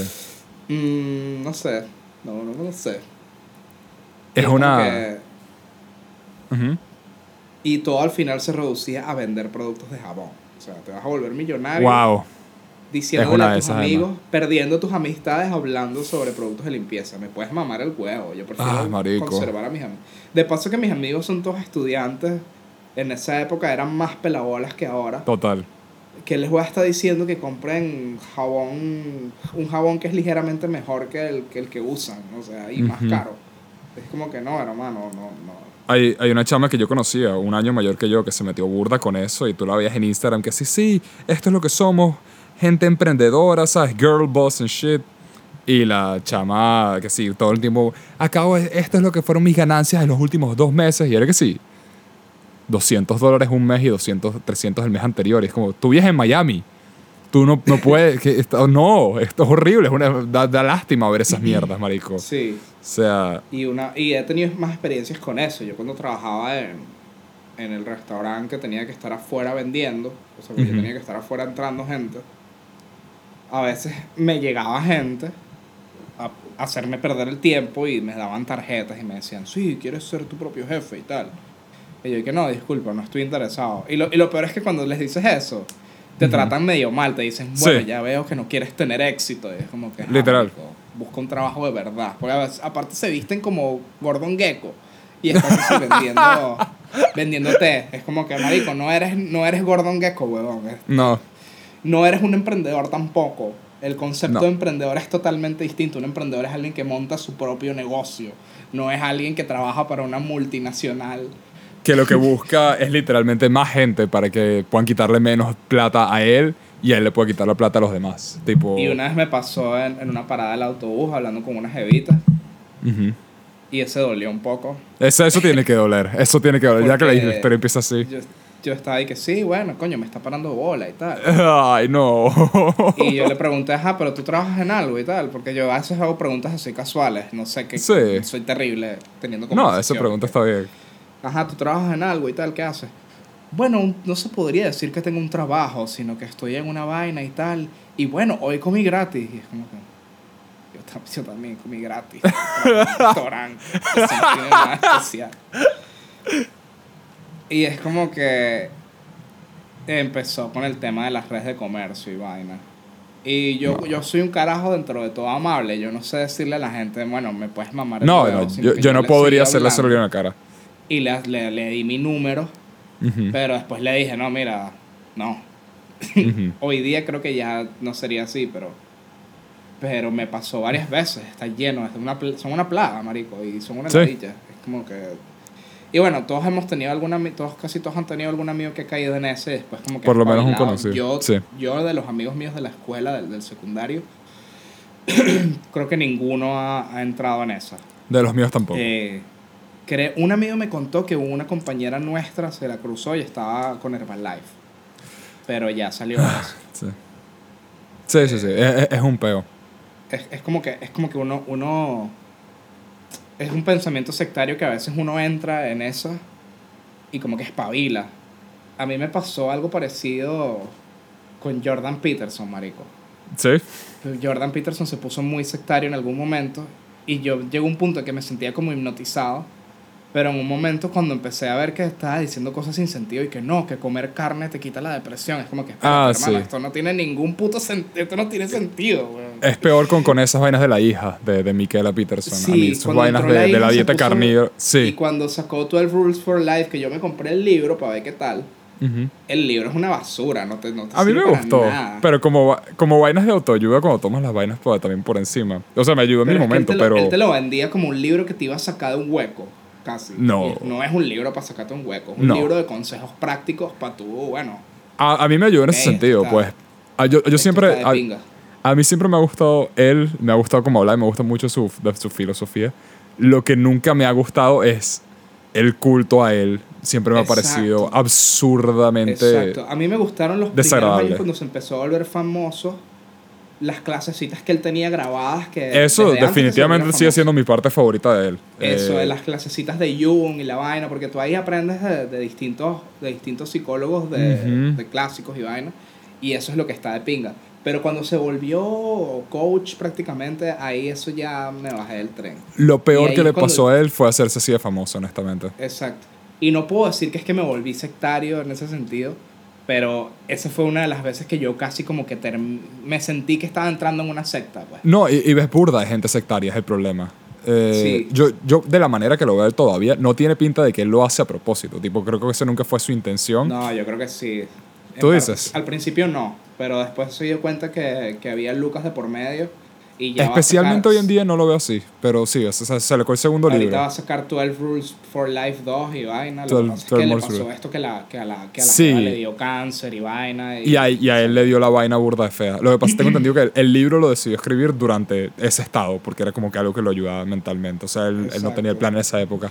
Que es como, coño, ahí te puedo entender. Pero sí, bueno, y es que es con mucha de esa gente también, con Joe Rogan, siento que también tiene sus sectarios que es como escuchan todo lo que él diga. Creo que la gente cree que es un intelectual arrechísimo y es lo que es un pure que descubrió que existen cosas inteligentes, ¿entiendes? Cuando te pones a jalarle a cualquier persona individual en internet donde hay tanto fanbase, hay algo malo ahí. Y el tema es que cuando tú estás drogado, cualquier vaina pseudo inteligente te suena rechísima. Porque yo he estado en ese estado mental y que loco como utilizamos dinero para para obtener comida, bro. Eso es un papel, hermano. ¿No lo has pensado? Y tiene que ser un bicho con un doctorado de Harvard y que... No, no lo he pensado. Jamie Pong, sácate el video del cuervo ese que me pone el huevo. Es como que... Marico, burda la ella. Así son todas las vainas de Joe Rogan. Está bien para despertar una idea de tu cabeza y después de eso, si no haces nada más, te jodiste. Y bueno, la otra vaina con él. Sí, a mí me gustan mucho sus entrevistas. El tipo sabe entrevistar, pero depende mucho también del invitado. La de Tarantino me pareció genial. Pero muchos de sus invitados más son una mierda. Especialmente ahora que se mudó a Texas, marico. Sus invitados son una mierda. Tiene muchos invitados de mierda. Otra vaina que quería decir, coño, yo no puedo decir que ver a Jordan Peterson no me ayudó, porque de pana que yo cuando empecé a escuchar a Jordan Peterson empecé a subir las notas del colegio y vaina, porque él daba consejos burda de práctica. Sí, eso fue lo que me ayudó también en su momento. Ese tema de que, coño, si tú estás hecho un desastre, empieza por lo más simple, empieza haciendo tu cama, guardando la ropa que tienes ahí, poquito a poco. Esa filosofía está burda de bien, es burda de práctica. Pero después la gente lo empezó a tomar como si fuese un puto dios y él mismo se la creyó un pelo. Como mínimo no hizo nada para bajar el hype de sí mismo. No hizo nada y de hecho una vaina que yo ahí me empecé a cagar y dije, este dicho, loco. Es cuando empezó a hacer las charlas bíblicas, interpretando pasajes de la Biblia y vaina. Él no hacía básicamente los que hacían en la universidad, donde hizo por las 12 los libros del Viejo Testamento. Sí, él empezó a hacer unas charlas que tenías que bajarte de la mula bien feo para ir, pero después las posteaba gratis en YouTube. Sí. Que hablaba de la Biblia, pues, de pasajes de la Biblia, y le daba su interpretación psicológica, que igual era un desastre porque nunca cerraba la idea, y eso fue lo que me frustró burdo. El mayor peo con él. Era que el pana leyó una carta que una caraja le escribió y que Jordan Peterson provee ayahuasca y te vi en el viaje de ayahuasca y tal. Y eso fue como que, hermano, ok, esto no lo estás diciendo tú literal, pero el hecho de que hayas decidido leer esto frente a todo el mundo, frente a millones de personas, está como un poquito egocéntrico, papi. Sí. Y el problema con las drogas psicotrópicas, como alguien que ha probado hongos alucinógenos y que le gusta mucho escuchar a Terrence McKenna y todas esas vainas. A mí me encantaron esos temas. Marico, es mentira que tú vas a probar que si es DMT o ácido, cualquiera de esas vainas, y vas a despertar mentalmente. 90% de ese despertar es el mojón mental que tú te creíste después de que viste lucecitas por una hora. Pues eso es eso es mentira, marico. Te juro que es mentira. Es burda estúpido. 90% es manipulación. Y te apuesto que los indígenas agarraban esa vaina, le daban esa verga a algún niñito y el niñito veía luces y decían, no, mano, esos son los dioses, perro. Ahora ven a cortarnos la cabeza. Pasa muchísimo con ese tipo de cosas, pues te convenciste de lo que te dice la gente al respecto, o la emoción alrededor del tema te lleva a esas vainas también. Esa jeva se creía su hype de Jordan Peterson, probablemente impulsada más por el resto de los fans, ayudándole a creerse el hype, y al momento de ella probablemente obsesionada con la idea de la ayahuasca, porque estaba escuchando a Joe Rogan hablar de la ayahuasca, vio a su figura paternal Jordan Peterson, y como no hay nada trascendental ahí, ese fue tu cerebro diciéndote que de panada más ese tipo. Estás todo el puto día pensando en el carajo, no lo vas a ver en un viaje de ayahuasca. Literal. Sí. No te despertó el tercer ojo un carajo. Estuviste todo el tiempo pensando en él y luego llegaste. No digo que haya algo de importante en los viajes psicotrópicos, pero lo que me molesta tanto, o sea, de los psicólogos, los psicoanalistas y todas esas vainas, cuando interpretan los sueños, su interpretación es muy cerrada, ¿no? Es como muy funcional a lo que ellos piensan. Sí. Y es como que si los sueños son tan caóticos y tan naturales, ¿por qué tu interpretación es tan cerrada? ¿Me explico? Es muchas esas cosas donde empiezas desde la conclusión y además y obvias muchas de las cosas. Es como, no, hay cosas que sí tienen significado, pero el resto no. El resto de los detalles que no te vas a acordar, no importan. Pero esta sí. No sé si alguna vez has visto los videos de Žižek, algún documental de Žižek. A mí me gusta Žižek, es burda de loco. Bueno, Žižek siempre es así, weón. Es como que cuando se pone a interpretar películas y ve que si tiburón o cualquier vaina, subconscientemente quiere decir que el capitalismo es malo. Eso. Como que sí, marico. Justo la verga que tú pensaste es lo que quiere decir este pana inconscientemente. Me divierte escucharlo, pero estoy en desacuerdo con demasiado de Žižek. Él es un personaje. Es alto personaje. Y bueno, nada. Si hay gente intelectual escuchándonos, dejen un párrafo bien grande abajo explicando la situación. No lo voy a leer. Para saber exactamente quiénes son, también dejen por favor su dirección, número de teléfono y el trabajo donde están. Dejen la universidad a la que van para no ir. Bueno, nada. No, pero sí, no, y toda esa idea de lo que fue la dark web intelectual, y dentro de todo, la gente que estamos hablando, que es Peterson y Žižek, para mí están miles de eslabones más arriba que Dave Rubin y Ben Shapiro y ese grupo específico que es marico. Para mí Dave Rubin es un desperdicio de ser humano. O sea, jamás he soportado ese tipo. Sí, Dave Rubin. ¿Y cuál era el otro? Milo Yiannopoulos. Y Alexandra Ocasio-Cortez. Ocasio-Cortez también. Y todos ellos Sanders, que es un retrasado. Y ellos todos los políticos que son unos idiotas. Pero bueno. En conclusión, no me interesa tampoco hablar de Jeff Bezos. ¿Quieres hablar de Jackass? Sí. Vamos a hablar de Jackass. Es un rant un poco largo sobre psicólogos y mierda. Está bien. Eso cuenta como tema. Estoy seguro que podemos encontrar una noticia contemporánea de alguno de ellos como para relacionarlo. Marico, ¿quieres hablar primero de Jackass o de MTV? Vamos a hablar de Jackass porque Jackass es lo que va. Sí, va. Bueno, miren, ya va a salir una película de Jackass. La cuarta entrega que se llama Jackass Forever. Y en parte se agarra un poco de la nostalgia. De la generación mía y la de Andrés para atrás. Muchos crecimos viendo Jackass. Yo diría que nosotros, probablemente mi generación, 3 años más arriba, o sea, 2000 y 90. O sea, los que nacieron en el 90 y los que nacieron hasta el 2000, más o menos, esa es la generación de Jackass. Los que vivieron los 90. Nosotros nacimos a mediados de los 90. Sí, exacto. Los que vivieron los 90. Unos chamos de skaters que empezaron a grabar videos haciéndose daño. Eso es Jackass, básicamente. Haciendo cosas extremas y bromas en la calle y comiendo cosas asquerosas. Bueno. El humor reside en eso. No es nada profundo, o sea, simplemente es eso. Lo que tenía de especial Jackass es que, a diferencia de los tres chiflados, a diferencia de Chaplin, es que esto era un slapstick real. O sea, esto es real. Los golpes son reales. Y eso es lo que lo hacía interesante para mucha gente, incluyéndome. Yo la primera vez que vi Jackass, lo estaban viendo mis viejos con mis tíos y tal, en casa de mi abuela en VHS. Igual mi primera vez. Yo no podía verlo, como que estaban tratando de que yo no lo viera.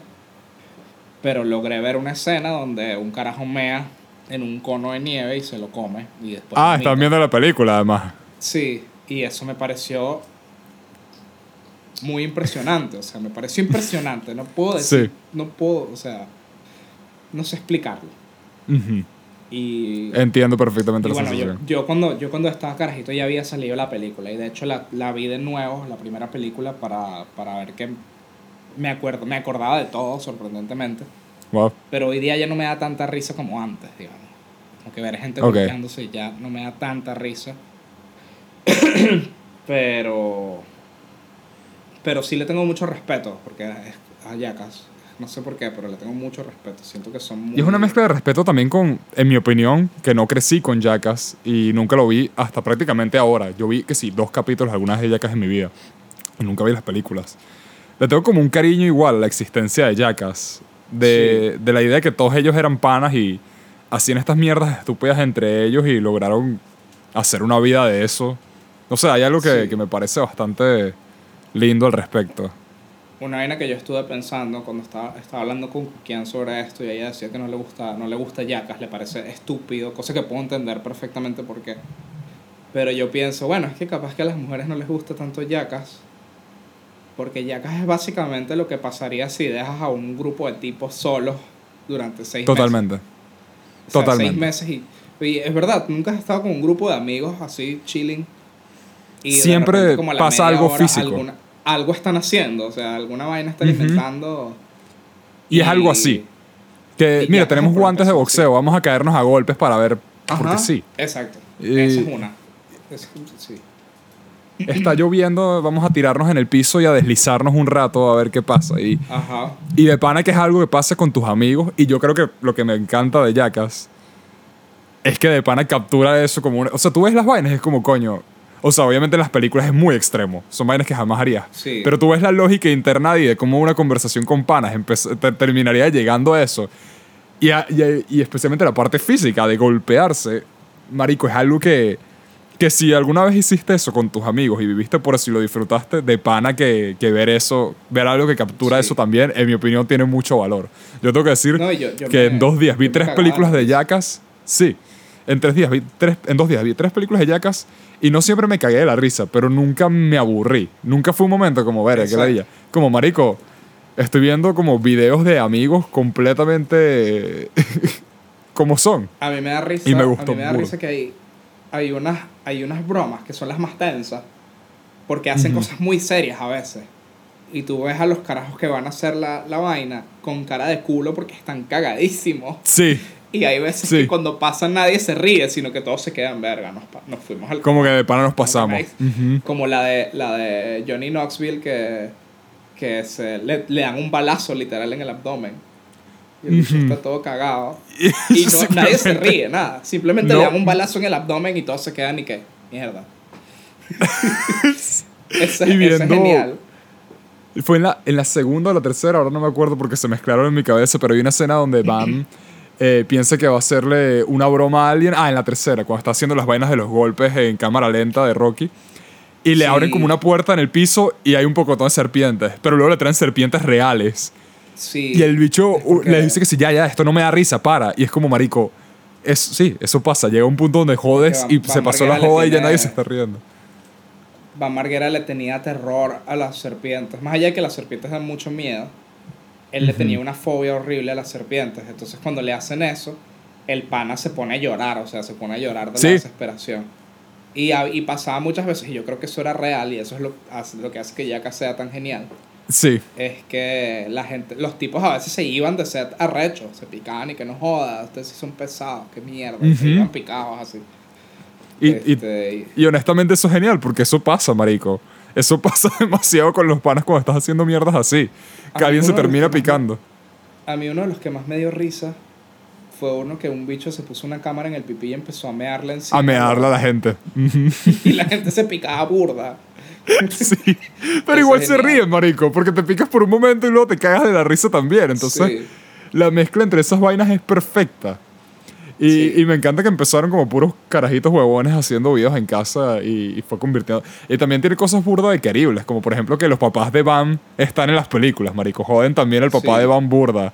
Y son burda de costillas al respecto. Hablando de Bam en un tono un poquito... Bueno, más. Cambiando de tema, una de las cosas que está como... O sea, viendo el trailer de la película, viendo estas películas me dio como... Verga, no te puedo mentir. Especialmente en los créditos, que los créditos hacen de estas películas son todos burda de lindos y... se apoyan mucho más en la idea de que estos son como panas. Ajá. Es fuerte ver las películas sabiendo que de los 3 principales, que eran Johnny Knoxville, Bam Margera y... ¿Cómo se llamaba el otro, coño? No, Steve-O era también... Sí, Steve-O también, pero como... Jeff Tremaine era el otro. No, Jeff Tremaine es el director. Exacto, el de la barba que se murió. Ryan Dunn. Sí. Coño, es bien loco pensar, ¿sabes? Ryan murió... Y Bam Margera, bueno, de eso vamos a hablar. Bueno, pero Wayman y el gordito también son clásicos de Jackass también. Claro. Pero es como, o sea, incluso independientemente de cuáles son los principales, es como loco que de las figuras tan grandes de la misma serie, 2 de ellos terminaron de pana tan mal. O sea, uno muerto. Y el otro, ¿qué es lo que ha estado pasando con Bam Margera entonces? Pasa que uno de los del equipo de producción de Jackass lo incentivó a que se metiera en rehabilitación. Sí. Porque es alcohólico. Tanto él como Steve-O también era alcohólico. Él salió de las drogas. Sí, Steve-O, más bien en la tercera él dice que... Para la tercera ya estaba limpio, pero él tuvo malos peos con las drogas, marico. Bueno, Bam también estaba más o menos en la misma. Y bueno, pero él estaba jodido mal. Alcohólico mal.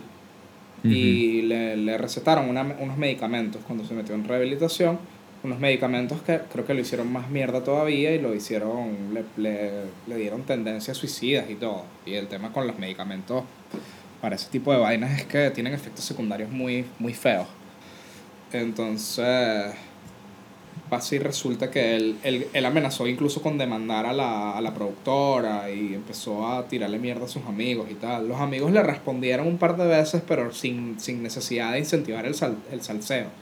Sino tipo, bueno, mira, queremos que te mejores, ¿no? Nosotros vamos a pelear contigo, pues. Y porque la idea era... Él estuvo en la cuarta película, ¿no? ¿O vas a llegar a eso? En la tercera. Estuvo en la tercera. No, él al parecer, o sea, a él lo filmaron para la cuarta película, pero la idea era que... eso no lo sabía. Tenías que estar sobrio. O sea, la condición fue, si vas a estar en esta película, tienes que mantenerte sobrio. Y lo sacaron de la película por no cumplir con lo que habían pedido. Y bueno, él tiene videos borracho en la mierda diciendo, no, que ustedes son unos malditos y tal. Y hasta amenazando al director de la película en uno de esos, diciendo que se cuide, que cuide a sus hijos. El director le hizo una orden de restricción y todo. Pero es una vaina loca porque él sacaba videos diciendo eso y después sacaba otros estando bien y hablando. Sí. No, sí, y tal. Entonces, es medio triste ver que este pana, que es una figura importante de Jackass, es como dices, de los tres, de los cuatro, él es el más importante, pues. O sea, es el skater del grupo. Una de las razones por las que Jackass se volvió tan importante es porque en esa época estaba muy de moda el skate, con Tony Hawk y toda la vaina. Sí, y era también gran parte de la cultura punk de esa época. Y tenía, de hecho, los videos de Jackass tenían esa estética de cámara casera de los videos de skate, pues. Sí, en la primera película especialmente se nota que el presupuesto era prácticamente el mismo que la serie. Era todo grabado con una cámara de mierda. Ajá, entonces... el presupuesto se le fue en las demandas que probablemente tuvieron de meterse en tiendas a descoñar, cagar en las pocetas de las plomerías. ¿No? Marico, qué buena soy. Y de irse a Japón, se fueron a Japón. El bicho partido y así en Japón, el bicho en interiores así. Eso fue excelente. Entregándole el huevo a los japoneses. Esa vaina es increíble. Y la gente, muchos se lo disfrutaron, marico. Cuando se disfrazaron de panda, todo el mundo estaba como, sí, marico, esto está brutal. Toda la gente en la calle aplaudiéndole. Sí. Eso es súper bonito. Al final un pocotón de bichos raros haciendo que si karate, pero todos en tanga. Los agarran y los empiezan a levantar y a tirarlos por el aire. Es lo máximo. Sí. Yo creo que la mejor es la 2. Porque la 2 tiene chistes más graciosos. Tiene comedia un poquito más armada. Pues hay una, por ejemplo, que... es todo lo de la 1 mejor. Hay una, me acuerdo... no sé si es la 2 o la 3. Ahora estoy confundido. Pero que Weeman, que es enano... se pelea con otro enano en un bar y llega una policía chiquitica. Y enana también. Y eran paramédicos enanos. Eso es buenísimo. Sí, eso, marico. Eso es otra vaina. Es tenía años sin ver chistes de gordos, chistes de enanos, chistes de ese tipo. Marico, oh, wow, extrañaba esto en realidad. Chistes de peos y de mierda. Chistes de peos, de mierda. Pasaba. Sí, hay unos bien cochinos, pero igual tiene su encanto, marico. Tiene su encanto muy específico. Y yo pienso que es un predecesor un poco de personajes como Eric André o... sí, o totalmente. Filthy Frank. Bueno, el hecho de que Eric André vaya a estar en la nueva. Exacto, Eric André va a estar en la nueva y de hecho con los productores de Jackass hicieron una película de Eric André.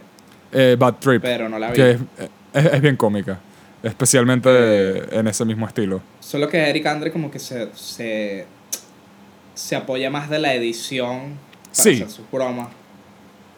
Y igual es físico, igual sale descoñetado, pero no es como Jackass, donde el chiste es que tanto no podemos descoñetar a alguien.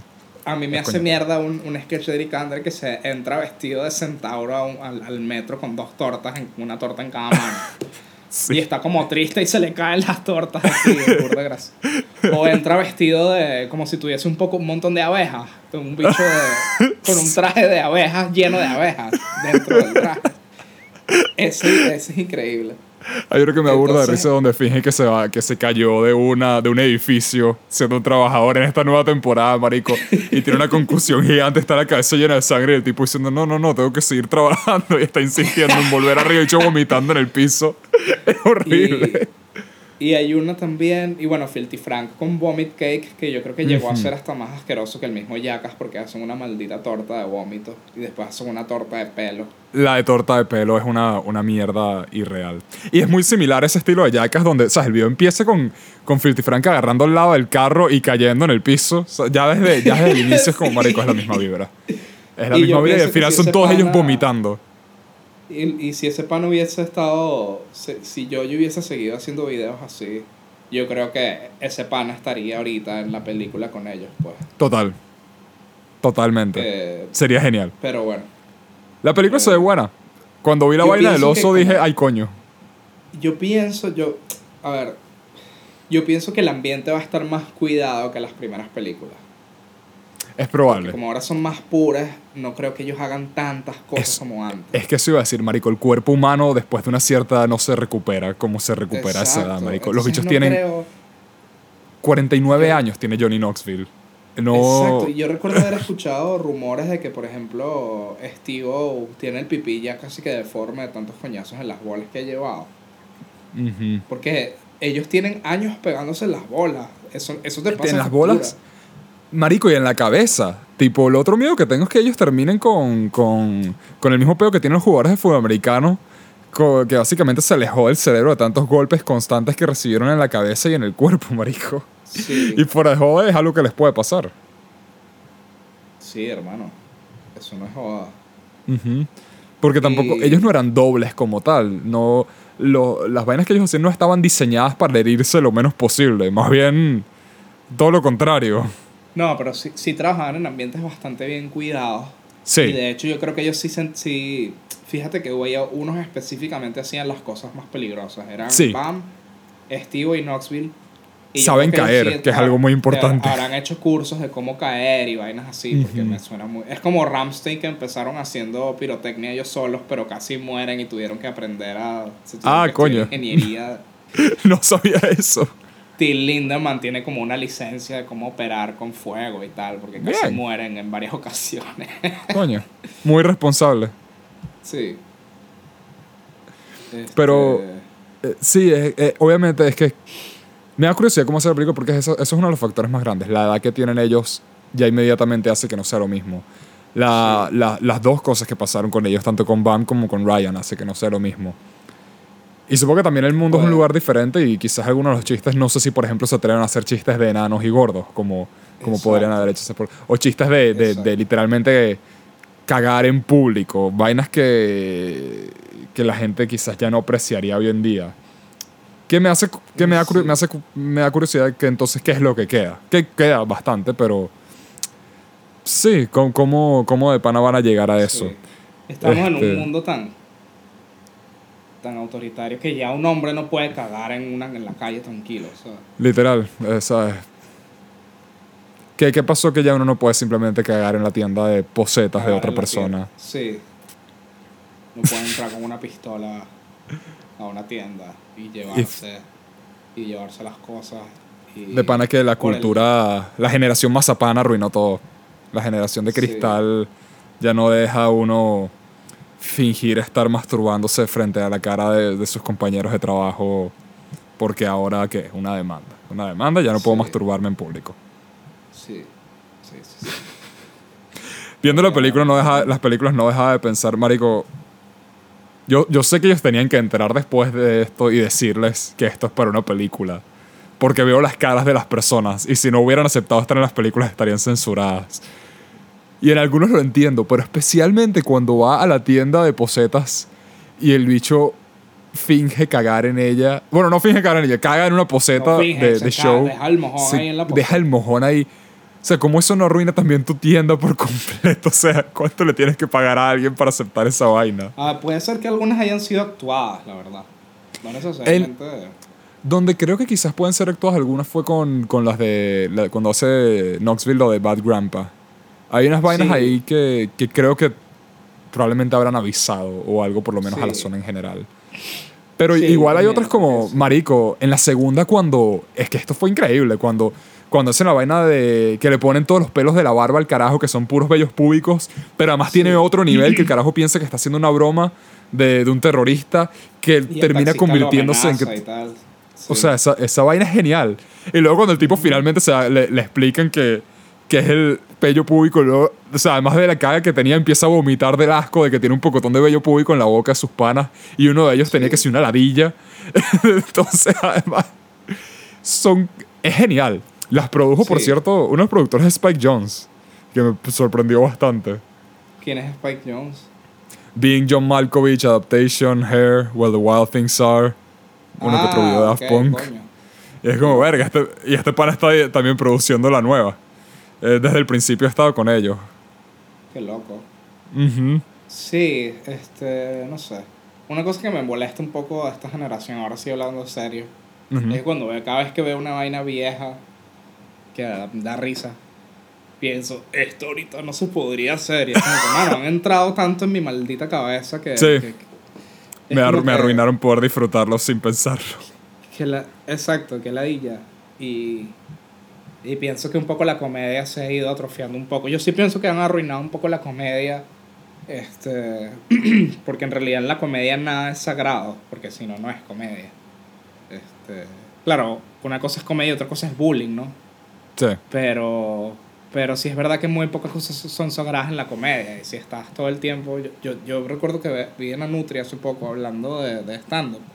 Uh-huh. Y decía que no, sí, yo a veces no quiero ofender a nadie. Entonces trato de hacer como... preparar el chiste para que la gente no se ofenda. Y pienso, verga, media hora preparando el chiste. Entonces decido no hacerlo. Y eso me da burda de tristeza. Y seguramente el chiste es que si de gordos o algo así, ¿sabes? Alguna estupidez. Porque hay veces que es una estupidez. Ni siquiera es como que... Terminas afectando más casi siempre a la gente que está en esos puntos al principio de su carrera. Exacto. Más que a la gente que está adelante, o sea... Porque me estás diciendo, si yo por ejemplo pienso, bueno, la comedia que a mí me interesa por lo menos no... Yo por lo menos no sufro de eso, porque puedo todavía ver especiales de Billboard o sus vainas de comedia. Puedo ver a Dave Chappelle, puedo ver a Conan, puedo ver a Eric André. Pero también eso es gente que ya tiene... Coño, ¿cómo vas a cancelar a alguien como Dave Chappelle, pues? Puedes intentarlo, exacto, como te dé la gana, pero nunca va a funcionar, porque Dave Chappelle, exacto, es prácticamente una institución. Está en el poder ya, o sea... Exacto. Es la diferencia también entre alguien que está empezando, que todas las mierdas de cancelar siempre terminan afectando a esa gente. No, nunca es a los grandes, ¿sabes? A Harvey Weinstein no lo cancelaron, él cometió un crimen. Exacto. ¿Sabes? Sí, Kevin Hart no dio su vaina en los Oscars, pero también... Él terminó siendo una decisión suya y eso, ¿sabes? Kevin Hart sigue siendo un millonario con miles, que todavía saca películas y saca especiales y vende estadios. Sí. Él no es la persona que es afectada por esta vaina. Aunque no te creas que igual sí les afecta porque hay chistes que ellos no pueden sacar. O sea, hay especiales de Netflix que a veces cancelan y cosas así. No sé si todavía Dave Chappelle sacó... Hay un chiste muy gracioso de Dave Chappelle que habla de que los transgéneros son gángsters. Creo que ese es en... Y, marico, por un tiempo yo no encontraba esa vaina en YouTube. Y yo no sé si esa vaina la censuraron, o sea, la quitaron porque era muy no creo. Porque en YouTube todavía puedes encontrar especialmente comedias y rutinas. Bueno, el pana que tú me estabas hablando el otro día, el que es todo chiquito y gordito, que es burda de loco, con pelo largo, que hizo la vaina de Jesús. O sea, su comedia no podrías, por ejemplo, hacerlo hoy en día. No. Y hasta en su época lo criticaban de misógino. Sí, en su época, pero incluso... Es que en esa época, lo que me molesta es que, coño, tú te puedes ofender igual, está bien, oféndete, todos nos ofendemos. Uh-huh. El tema es que tú no eres un emperador que decide qué sale y qué no. Para mí esa es la vaina principal. A mí me ladilla, por ejemplo. A mí Malena Pichot me da burda ladilla. Es una mierda de comediante. Uh-huh. Es una bicha que cree que hacer stand-up es hablar de política. Sin embargo, ella está presente en Netflix y en todos lados. Entonces me molesta que eso esté presente, pero los otros tipos que también hacen vainas parecidas no. Te gusten o no, pues. Eso es lo que me molesta. Sí. Pero bueno. Sí, es más que nada. Yo no tengo ningún problema con que agreguen más voces a esas vainas. Tipo, si esa jeva quiere estar en Netflix, está en Netflix. Eso no me afecta. Pero la vaina se pone chimba con lo que te pones a quitar. Y especialmente cuando son especiales de comedia, tipo... Coño, mientras dé risa y le dé risa al público y tenga su público ahí. Es que la comedia cumple un rol súper importante en una sociedad, porque los comediantes son los que dicen las vainas que no quieren oír los demás. O sea, las vainas que no suelen decirse. O sea, porque ¿sabes qué? Ese, por ahí... nunca sé qué pienso de ese argumento, porque luego también muchos comediantes usan el argumento de, ¿sabes? Es solo comedia, no tiene que significar nada. Entonces... No, a ver, no estoy diciendo que tiene que significar algo. Nada más estoy diciendo que justamente el ambiente de la comedia es tan libre, uh-huh, que a veces el hecho de que tú digas algo y la gente se ría es porque estás transgrediendo algo de la sociedad. Sí. Consciente o inconscientemente. Y puede ser también transgrediendo una opinión, que es eso la mayoría del tiempo, tipo... Pero no estoy diciendo que tiene exacto, que ser político. El chiste que estés dando no tiene que reflejar tus opiniones reales. Lo que estoy diciendo es que la comedia en sí es una transgresión. O sea, el que se sube ahí para decir lo que sea, tiene que ser libre de hacerlo, pues. Algo que sea un nazi que quiere subir a hablar de los nazis, ok. Tú eres un adulto y tú si te quieres y te vas, ¿me entiendes? O sea, yo creo en la libertad de expresión total en ese sentido, pues. A menos que sea bullying, meterte con gente específica y que tú, maldito negro. Sí, y bueno, también hay una diferencia entre un nazi real y alguien que está contando chistes. Que perfectamente, exacto, pueden ser chistes racistas que no dan risa. Y la mayor forma, exacto, de joder a un comediante es no reírte. ¿Qué, exacto, pasa? Eso, mano, tú no sabes lo horrible que es que nadie se te ríe un chiste. Eso ya es suficiente, uh-huh, para que tú digas, ah, bueno, este chiste no sirve. Y ya, eso es algo que se regula solo. Hay un carajo en mi universidad que también hay noches de stand-up, y uno de ellos una vez se puso a contar unos chistes que intentaron ser edgy y todo, y de ese tipo de chistes de humor que honestamente da risa si lo haces muy bien. Pero este pana simplemente estaba dando sus opiniones con la cadencia de un chiste. Exacto. Y nadie se rió. Y el bicho pudo estar ahí dando su set. Lo único que no podía decir era groserías. Y sí, nadie se rió. Y hasta ahí llega la vaina, tipo, sí. No cambiaste la opinión de nadie y nadie se rió de ti porque no diste risa. Hay gente que se sube y, por ejemplo, como te digo, ven a Malena Pichotto, ven a otros bichos así, Steven Crowder, qué sé yo, y, uh-huh, los ven hablando y dicen, ah, bueno, esto es comedia. Entonces se quieren subir al escenario para adoctrinar a la gente y no, sí, les sale. Porque tú ves o sea, Malena Pichotto capaz que se le ríe si va en una vaina llena de gente que piensa igual que ella, pero en, uh-huh, un barcito con gente de distintas generaciones y de distinto tipo, silencio total, y tú ves los stand-up viejos de ese grupo de comedia y nadie se ríe, y la gente piensa, ay, bueno, es que son unos machistas y ella es muy valiente por decir eso, es que no da risa y ya. Mala comedia la hay de todos los tipos, de todos los porque géneros. Esa es otra gente, la gente trata de justificar que la comedia es mala porque por política, es como que no, marico, no. Tú no eres gracioso y ya. Más bien, la comedia, o sea, tú me puedes poner el carajo más comunista de tu vida frente a mí y si hace un buen chiste yo me voy a reír porque, exacto, al final del día...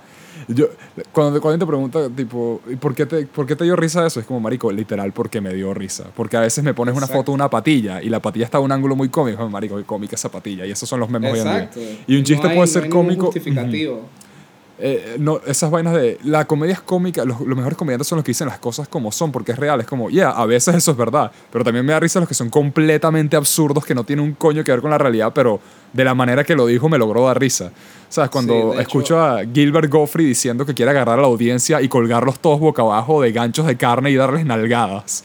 Lo dice, sí, con una rechera tan extraña que es como, marico, esto es comiquísimo. Pero hecho, jamás he pensado, sí, por fin alguien que lo dijo. A mí los stand-ups más recientes de George Carlin antes de que se muriera, ajá, a mí no me gustan tanto, weón, porque se pone muy predicador, se pone muy... Cuando hace las vainas de... Sí, ajá. Eso ella me la di yo. A mí me gustan más los viejos, los stand-ups viejos donde habla que sí del tiempo, por ejemplo. Que son, uh-huh, como más ingeniosos. Los que menos me dan risa de Carlin es cuando se pone a hablar de la religión y de Dios, porque es como, exacto, verga, siento que estoy hablando con... Se lanza un rato, uh-huh, o sea, siento que estoy discutiendo con un pana de Reddit... Sí, disco, exacto, ¿sabes? Es como que, marico, y es como, puedo estar risa, de acuerdo contigo, pero he escuchado esta mierda 1,000,000 de veces, no hay nada nuevo, exacto, quizás en tu momento fue revolucionario decirlo en televisión, pero esa comedia envejeció, en mi opinión, mal, exacto, o sea, no hay nada ahí, está, okay, te estás quejando, pero... Uh-huh. En cambio Luis C.K. hace eso y a la vez da risa, pues, por ejemplo, cuando habla, sí, de pegarle a los niños. Es como la forma en que lo planteas, burda, gracioso. Que no puedo estar más en desacuerdo, no quiero pegarle a los niños, pero lo dijiste de una manera muy cómica, marico.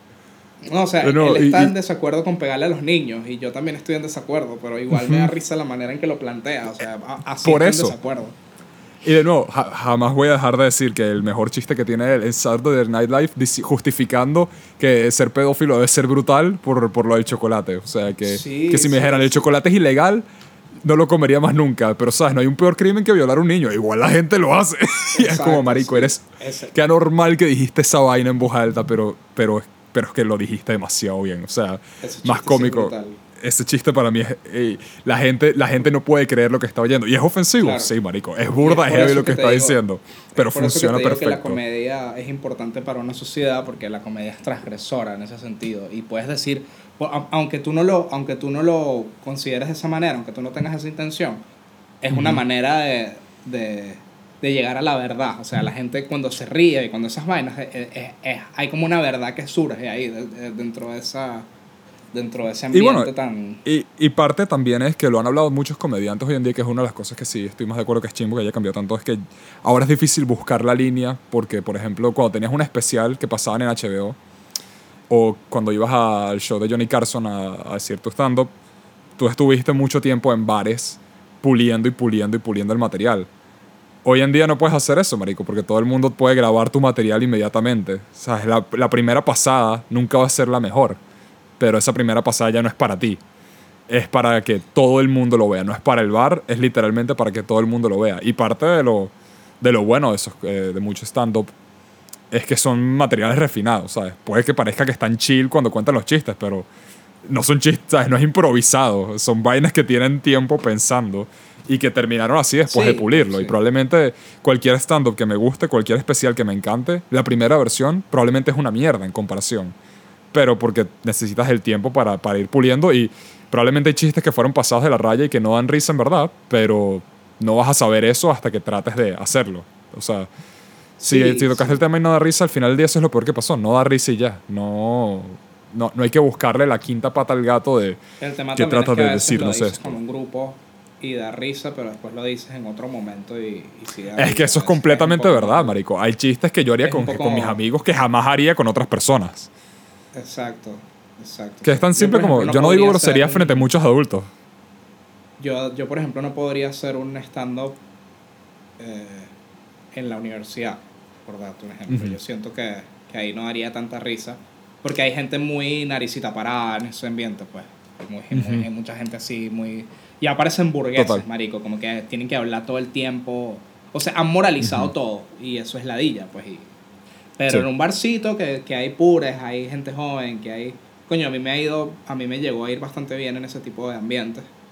Y eso que yo soy, o sea, yo soy un bicho que habla de vainas frikis y tal, pero yo puedo hacer una vaina para gente de varias generaciones, pues. Bueno, Patton Oswalt hacía eso mucho. Él era, dentro de todo, es un show muy limpio el de él, pero basado en vainas bien frikis, que burda cool que haya salido adelante con ese mismo estilo. Sí. Entonces, nada, mano, eso. Lo que quiero volver un momento. Lo que quiero decir es que sí, es gracioso, es comedia. O sea, si tú le pisas la cabeza a un bebé y la gente se ríe, estás haciendo comedia.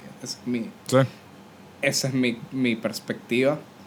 Y si oyen esto unos años después, quiero que sepan que estoy hablando totalmente en serio y que estoy dispuesto a que me maten por esta opinión. No pueden sacar esa línea de contexto. Y Andrés también. Andrés me apoya en cada opinión del podcast 100%. Las opiniones de este podcast son siempre de los dos, a menos que se diga lo contrario. Exacto. Bueno, continuamos. Volviendo un momento a lo de MTV, porque no tenemos que hablar de MTV completo porque el podcast está medio largo y MTV tiene mucha historia, pero quiero tocar una vaina de la estética de Jackass y de la estética en general de esa época, porque parte de lo que me gusta de Jackass y de lo que me gustaba de MTV en ese entonces, que duró por un tiempo, es la consistencia en estética del canal como tal. Tipo, cuando veías MTV tenías los bumpers de MTV, tenías el look de MTV, las propagandas de MTV tenían su propio tipo, su propio sabor. Sí. Y en esa época, ¿sabes? Tenías Jackass, tenías Beavis and Butthead, tenías Andy Milonakis, tenías South Park, tenías también series serias, tenías Skins, ¿sabes? O bueno, eso era antes o después. Sí, pero Skins. Podías tener la variación, tenías Aeon Flux, estoy viendo aquí series que tenía, The Head, The Max, marico. y hasta varias son series después. Que pasaban en Locomotion en un principio y después las empezó a pasar en MTV. Ajá, en Latinoamérica era Locomotion, en Estados Unidos supongo que siempre fue MTV. Pero parte de lo fino de canales como MTV es que se sentía todo muy cohesivo. Todo, había una sinergia burda de buena entre los shows que tenían y entre el look del canal, antes de que se fuera toda la mierda, antes de que fueran puros reality shows. Y además la música, sin ni mencionar la parte que todavía estaba en esa época de música. O sea, en esa época los MTV Unplugged fueron una vaina gigante también, que era algo específico que hizo MTV con bandas, y sin mencionar la cantidad de entrevistas, documentales que tenían de bandas, videos exclusivos. Entonces todo eso se une también para, junto a, en mi opinión, las propagandas de MTV, las animaciones específicas de las propagandas de MTV, crearon más que un canal, se convierte como en un lugar, ¿sabes? Muy específico, sí. Que es la textura y el look de MTV. Y es algo que no solo estaba en MTV. Creo que también eso se estaba en Locomotion, lo podías ver, marico. Locomotion era un canal burda extraño también cuando lo veías. Sí. Cartoon Network, marico, Cartoon Network City es una de las mejores vainas que le ha pasado a la televisión en general y jamás fue una serie. Eran todos los personajes de Cartoon Network metidos en un mundo bien raro. Sí. MTV era como muy irreverente en su estilo, pues. Era como más de... eso es lo que tenía. Ahí, sí. Y burda sketchy. Uh-huh. Y eso es lo que tenía en MTV. Cartoon Network tenía su vaina también, y luego tenías Toonami, que también cambiaba su estilo para adaptarse a eso. Adult Swim hoy en día es probablemente la única vaina que hace eso. Nickelodeon, hasta Nickelodeon lo tenía, marico. Nickelodeon Navidad, si llegaba Navidad todas las propagandas eran navideñas. Tenías que habían unas propagandas que me encantaban, donde eran todos los Nicktoons hechos en stop motion, en un resort navideño, y era una vaina increíble que te ponía en el mood. Y lo que extraño que no existe ahora prácticamente es eso. Esa mezcla de este es el lugar para ver esto y esta es la personalidad que tiene el canal. Esa sensación de que estás como en un universo viendo dibujitos. Pues. Y es una vaina que, coño, dentro de todo extraño, que de pana siento que se perdió burda. Porque incluso si lo ves hoy en día está tan sanitizado que no se siente que está ahí. Tienes a veces, si te pones a ver Cartoon Network. Adult Swim es la que lo mantiene. Adult Swim ya su época de oro pasó. Que pasaban Pollo Robot, Ratón Esponja. Bueno, por lo menos esa época tan experimental. Uh-huh. De Ultron Sass, que es Rick and Morty, que ya me tiene harto con Rick and Morty. La gente lo quemó. Encabronado con Rick and Morty. Space Dandy es mejor que Rick and Morty. Vayan a ver Space Dandy. Space Dandy es genial. Pero, coño, Adult Swim todavía tiene vainas bien locas. En realidad, pero bueno. Adult Swim para mí todavía tiene vainas bien finas. Bueno, el mismo show de Eric André está en Adult Swim y para mí entra perfecto en ese mundo. Pero sí, también es otra que bajó burda a ese tipo de contenido. ¿Cómo es que se llama? Megalópolis. No, Metalopocalypse. ¿Archer era Adult Swim? No, Archer era FX. Creo. Pero sí, Aquatim Form. Pasaban La Casa de los Dibujos, que eso también, hoy en día, ¿verdad? No lo podrían pasar. Sin duda. Pero es eso, me da como vaina que se haya perdido esa idea de crear como un universo a través de tus propias. Después MTV se llenó de reality. MTV lo perdió heavy, marico. MTV es burda de contraste. Verga, ¿verdad? Tila, un shot de amor con Tila Tequila. Toda la gente estaba. Esa vaina, la gente sí. Todos estaban horny para eso. ¿Cuál era la clásica? Jersey Shore. La tequila es nazi, terraplanista, Shore, por cierto. Eso es algo que... Ah, verdad, ya es terraplanista. ¿Y nazi? Sí. Bueno, Tila. Es burda excéntrica. Crack. Wow. ¿Qué más te iba a decir? Qué bestia. Yo veía Next también cuando estaba chamo. Un programa que se llamaba Next. No sé si te acuerdas. Creo que me acuerdo de Next. Era de citas. Es que tú estabas muy pelado todavía, pero era de citas. Y era como de... Ajá. Tenían tres personas en un camión y el cara... Me acuerdo verlo un par de veces. Una mujer o un hombre. Ajá. Y él decía... Y veían su cuarto y todo, ¿no? Sí, veían su cuarto y vainas. Ajá. Así. Y al final él decía con quién se quedaba y la persona al final decidía si se quería quedar con ella también. Es que al final del día, dentro de todo, MTV supo cómo cambiar, tipo...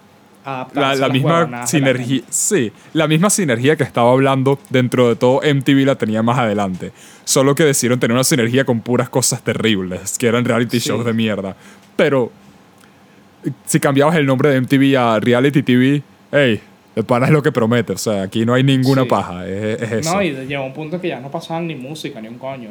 No. Que sí. Hoy día ni siquiera... rara vez.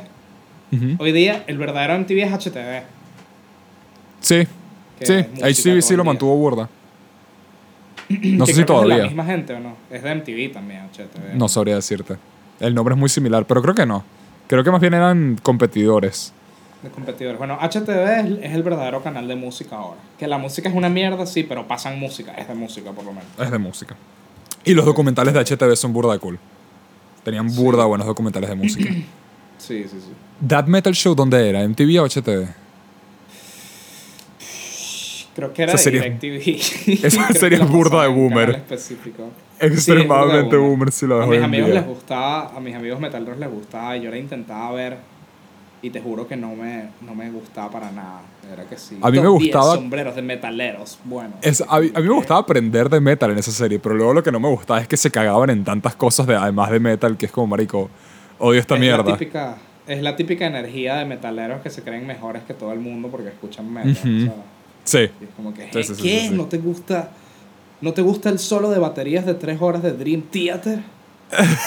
No, marico. A mí me gusta Héctor Lavoe, no me gusta Dream Theater. Literal. Y siempre los que hacían la mejor música en el metal son los que, los que escuchan de toda mierda, marico. Y siempre ha sido así. Sí. Los panas de Mars Volta hablan de que se burlaban de ellos en los tours cuando estaban escuchando música latina en el carro. Es como, marico, ¿qué coño haces con tu vida burlándote? Primero burlándote de un puertorriqueño por escuchar música de su país, es burda de anormal de tu parte. Pero es como que mente cerrada que claro, no quieras oír esas vainas, marico. O sea, claro, y que por eso. O sea, hay música para todo. O sea, el metal no siempre sirve para todos los estados de ánimo. Literal. Cuando estás reunido con tus amigos no vas a poner Gorgoroth, ¿me entiendes? Sí, literal. Qué pesado escuchar Gorgoroth durante 4 horas en una fiesta. Y yo me tripeo el metal tranquilamente. Sí, a mí me gusta el metal, pero si es lo único que oyes, mejora. Deja de ser un huevón. O sea, si es lo único que oyes, es tu culpa por quedarte ahí por moda. Porque mucho de eso es puro es elitismo de ellos mismos. Porque especialmente hoy en día que es tan fácil buscar música nueva. Es mentira que nada más te gusta el metal, pues. Puedes escuchar otras cosas y ver qué te da. O sea. Es que dentro del mismo metal, ¿sabes? Si te gusta el metal rajado, eres fan de Metallica y te gusta Nothing Else Matters, ya con eso tienes una rama gigante donde te puedes ir a explorar otros géneros. Y a veces, o sea, ya no tienes estupideces. Que si atacan a Metallica porque usa distorsión. ¿Y qué coño, qué coño importa? O sea, ¿qué importa? Totalmente. O yo tenía un profesor que me acuerdo que me decía, no me gusta música, para los que no sepan de términos de teoría musical, perdón, pero yo no escucho música que sea en 4/4, yo escucho cualquier otro tipo de vaina, que básicamente él no dice que escucha una música que tenga este ritmo al fondo, que esa sea la base rítmica, 1, 2, 3 y... Si no es eso, si escucha eso, no, esa vaina no va conmigo, no. Escucha toda la vaina que sea rara, y es como, marico, ¿qué ganas? O sea, tú quieres. ¿Qué tratas de presumir nunca con eso? Quieres no coger nunca. Eso es lo que quieres. Quizás es por eso, quizás la está protegiendo. Quieres secar una cuca más rápido de la cuenta. Eso es lo que quieres hacer. Porque un incel es involuntary celibate. Pero este caso es voluntario. Es voluntario. Entonces sería como, tú te entregaste el celibato con esa posición. Y sabes, pues, admirable. En el momento que tú le digas eso a una mujer, porque una jeva te va a decir, coño, no, a mí me gusta Chayanne. Uh-huh. Y ahí el carajo va a decir, no, qué bolas, ¿cómo te puede gustar Chayanne? Chayanne está en 4/4. No has escuchado Lateralus, te explico.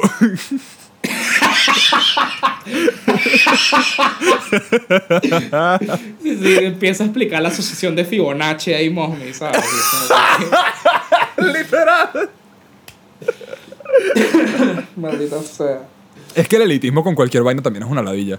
No solo con la música, marico, con las películas es una fucking mierda también. La gente que se burla de uno que ¿sabes? Si quieres ver las películas de fucking Marvel, puedes ver las películas de fucking Marvel tranquilo y después puedes ver... si te ríes con las películas de Adam Sandler no vas a ser más inteligente, ¿sabes? Yo voy a decirlo tranquilamente. Grown Ups 1 Es una de las películas con las que más me he reído en toda mi vida. Yo no podía creer lo mucho que me estaba riendo en esa película. Y lo puedo decir sin pena. Sí. Y al mismo tiempo puedo ver una película de Fellini y disfrutarla. ¿Sabes? No sé por qué las vainas son tan una o la otra. No, es una cosa y otra. No puede... Es tan banal. Sí. Es como que al final del día te estás sentando a ver una película y ya. No estás haciendo nada más interesante. Literal. Y es esa misma mierda con todo, ¿sabes? Tú puedes ser fan de Dragon Ball y ser fan de Naoki Urasawa al mismo tiempo. No son independientemente una a la otra. Y puedes ser fan de comedia, como estamos diciendo, burda, de introspectiva, interesante, y al mismo tiempo puedes reírte de que en Jackass hay una escena donde ves una montaña, pero resulta que la montaña es un culo y se dispara un pupú. Y es como, marico, eso está burda de cómico. Eso está muy fucking cómico. Puedes ser fan de League of Legends y bañarte al mismo tiempo. Yo sabía que ahí sí. Qué barato, son muy baratos. Sí. Lo único que no puedes decir es que eres gamer si solo juegas en el teléfono. ahí es donde dejo mi elitismo pegado. No. Ahí es donde los gamers de teléfono. ¿Tú dices? Marico, los jueguitos de teléfono. Diablo está en teléfono, ¿qué pasa?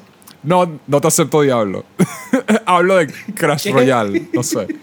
No, es verdad, eso cuenta. Esa es la que me toca sacar de encima, marico. Esa es la que me toca sacar de encima. Para mí el mejor juego de teléfono es Temple Run. Y eso es decir muy poco. Yo no sé nada de juegos de teléfono.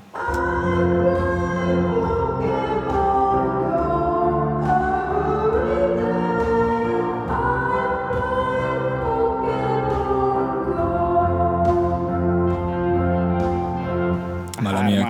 Sí, se me cayó el wifi, pero igual seguí grabando y ya noté en qué momento pasó esto. Entonces está muy chido. Okay. ¿Qué es lo que estás diciendo de los gamers de celular? Que yo me quedé prácticamente con Temple Run y de pana no he avanzado con el teléfono más allá de jugar emuladores. Los celulares están afilados. Yo sí creo que puedes ser un verdadero gamer.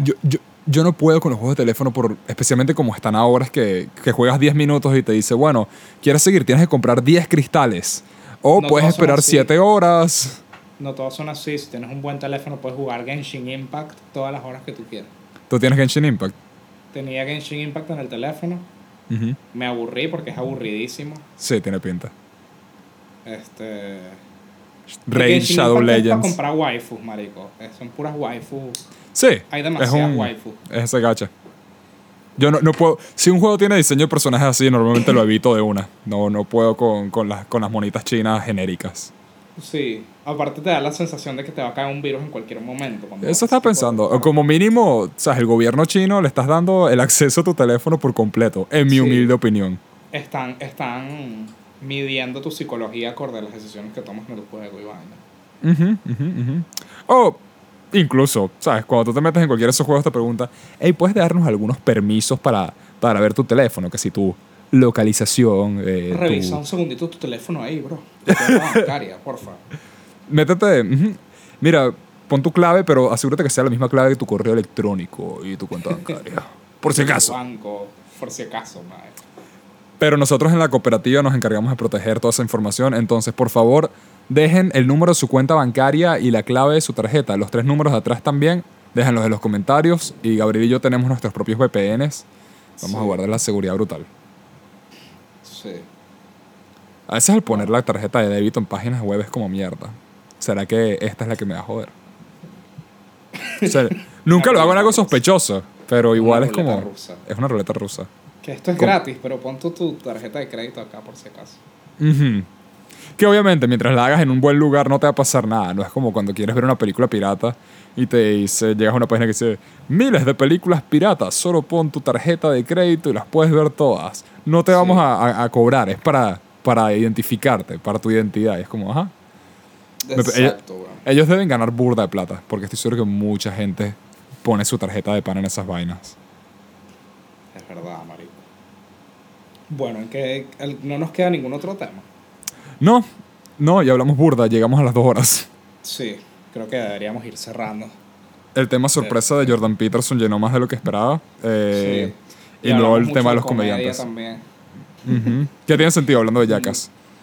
Sí, pero está bien. Yo creo que está bien discutir estas cosas. Creo que fue un poco pesado, pero al mismo tiempo es nuestro maldito podcast y ya.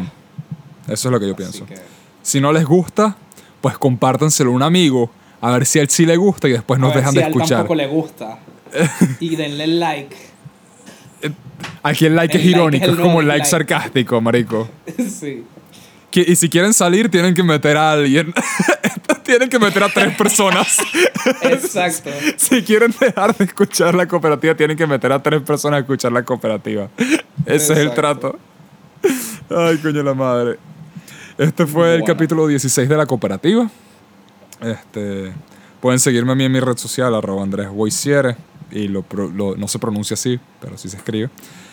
Pueden seguir a la grande y talentosa Kukian Art, que es la que nos ha hecho... Ajá. Pueden escucharnos en Spotify. Si quieren, dejarlo descargado, porque odian la radio. Entonces dejan el podcast descargado, pim, pum, pam, y nos tienen cuando estén yendo a la universidad. Se ponen sus audífonos.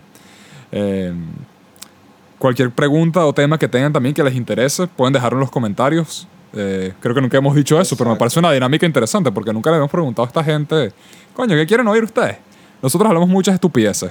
Burda de desinformación en este podcast. Extrema. Sí.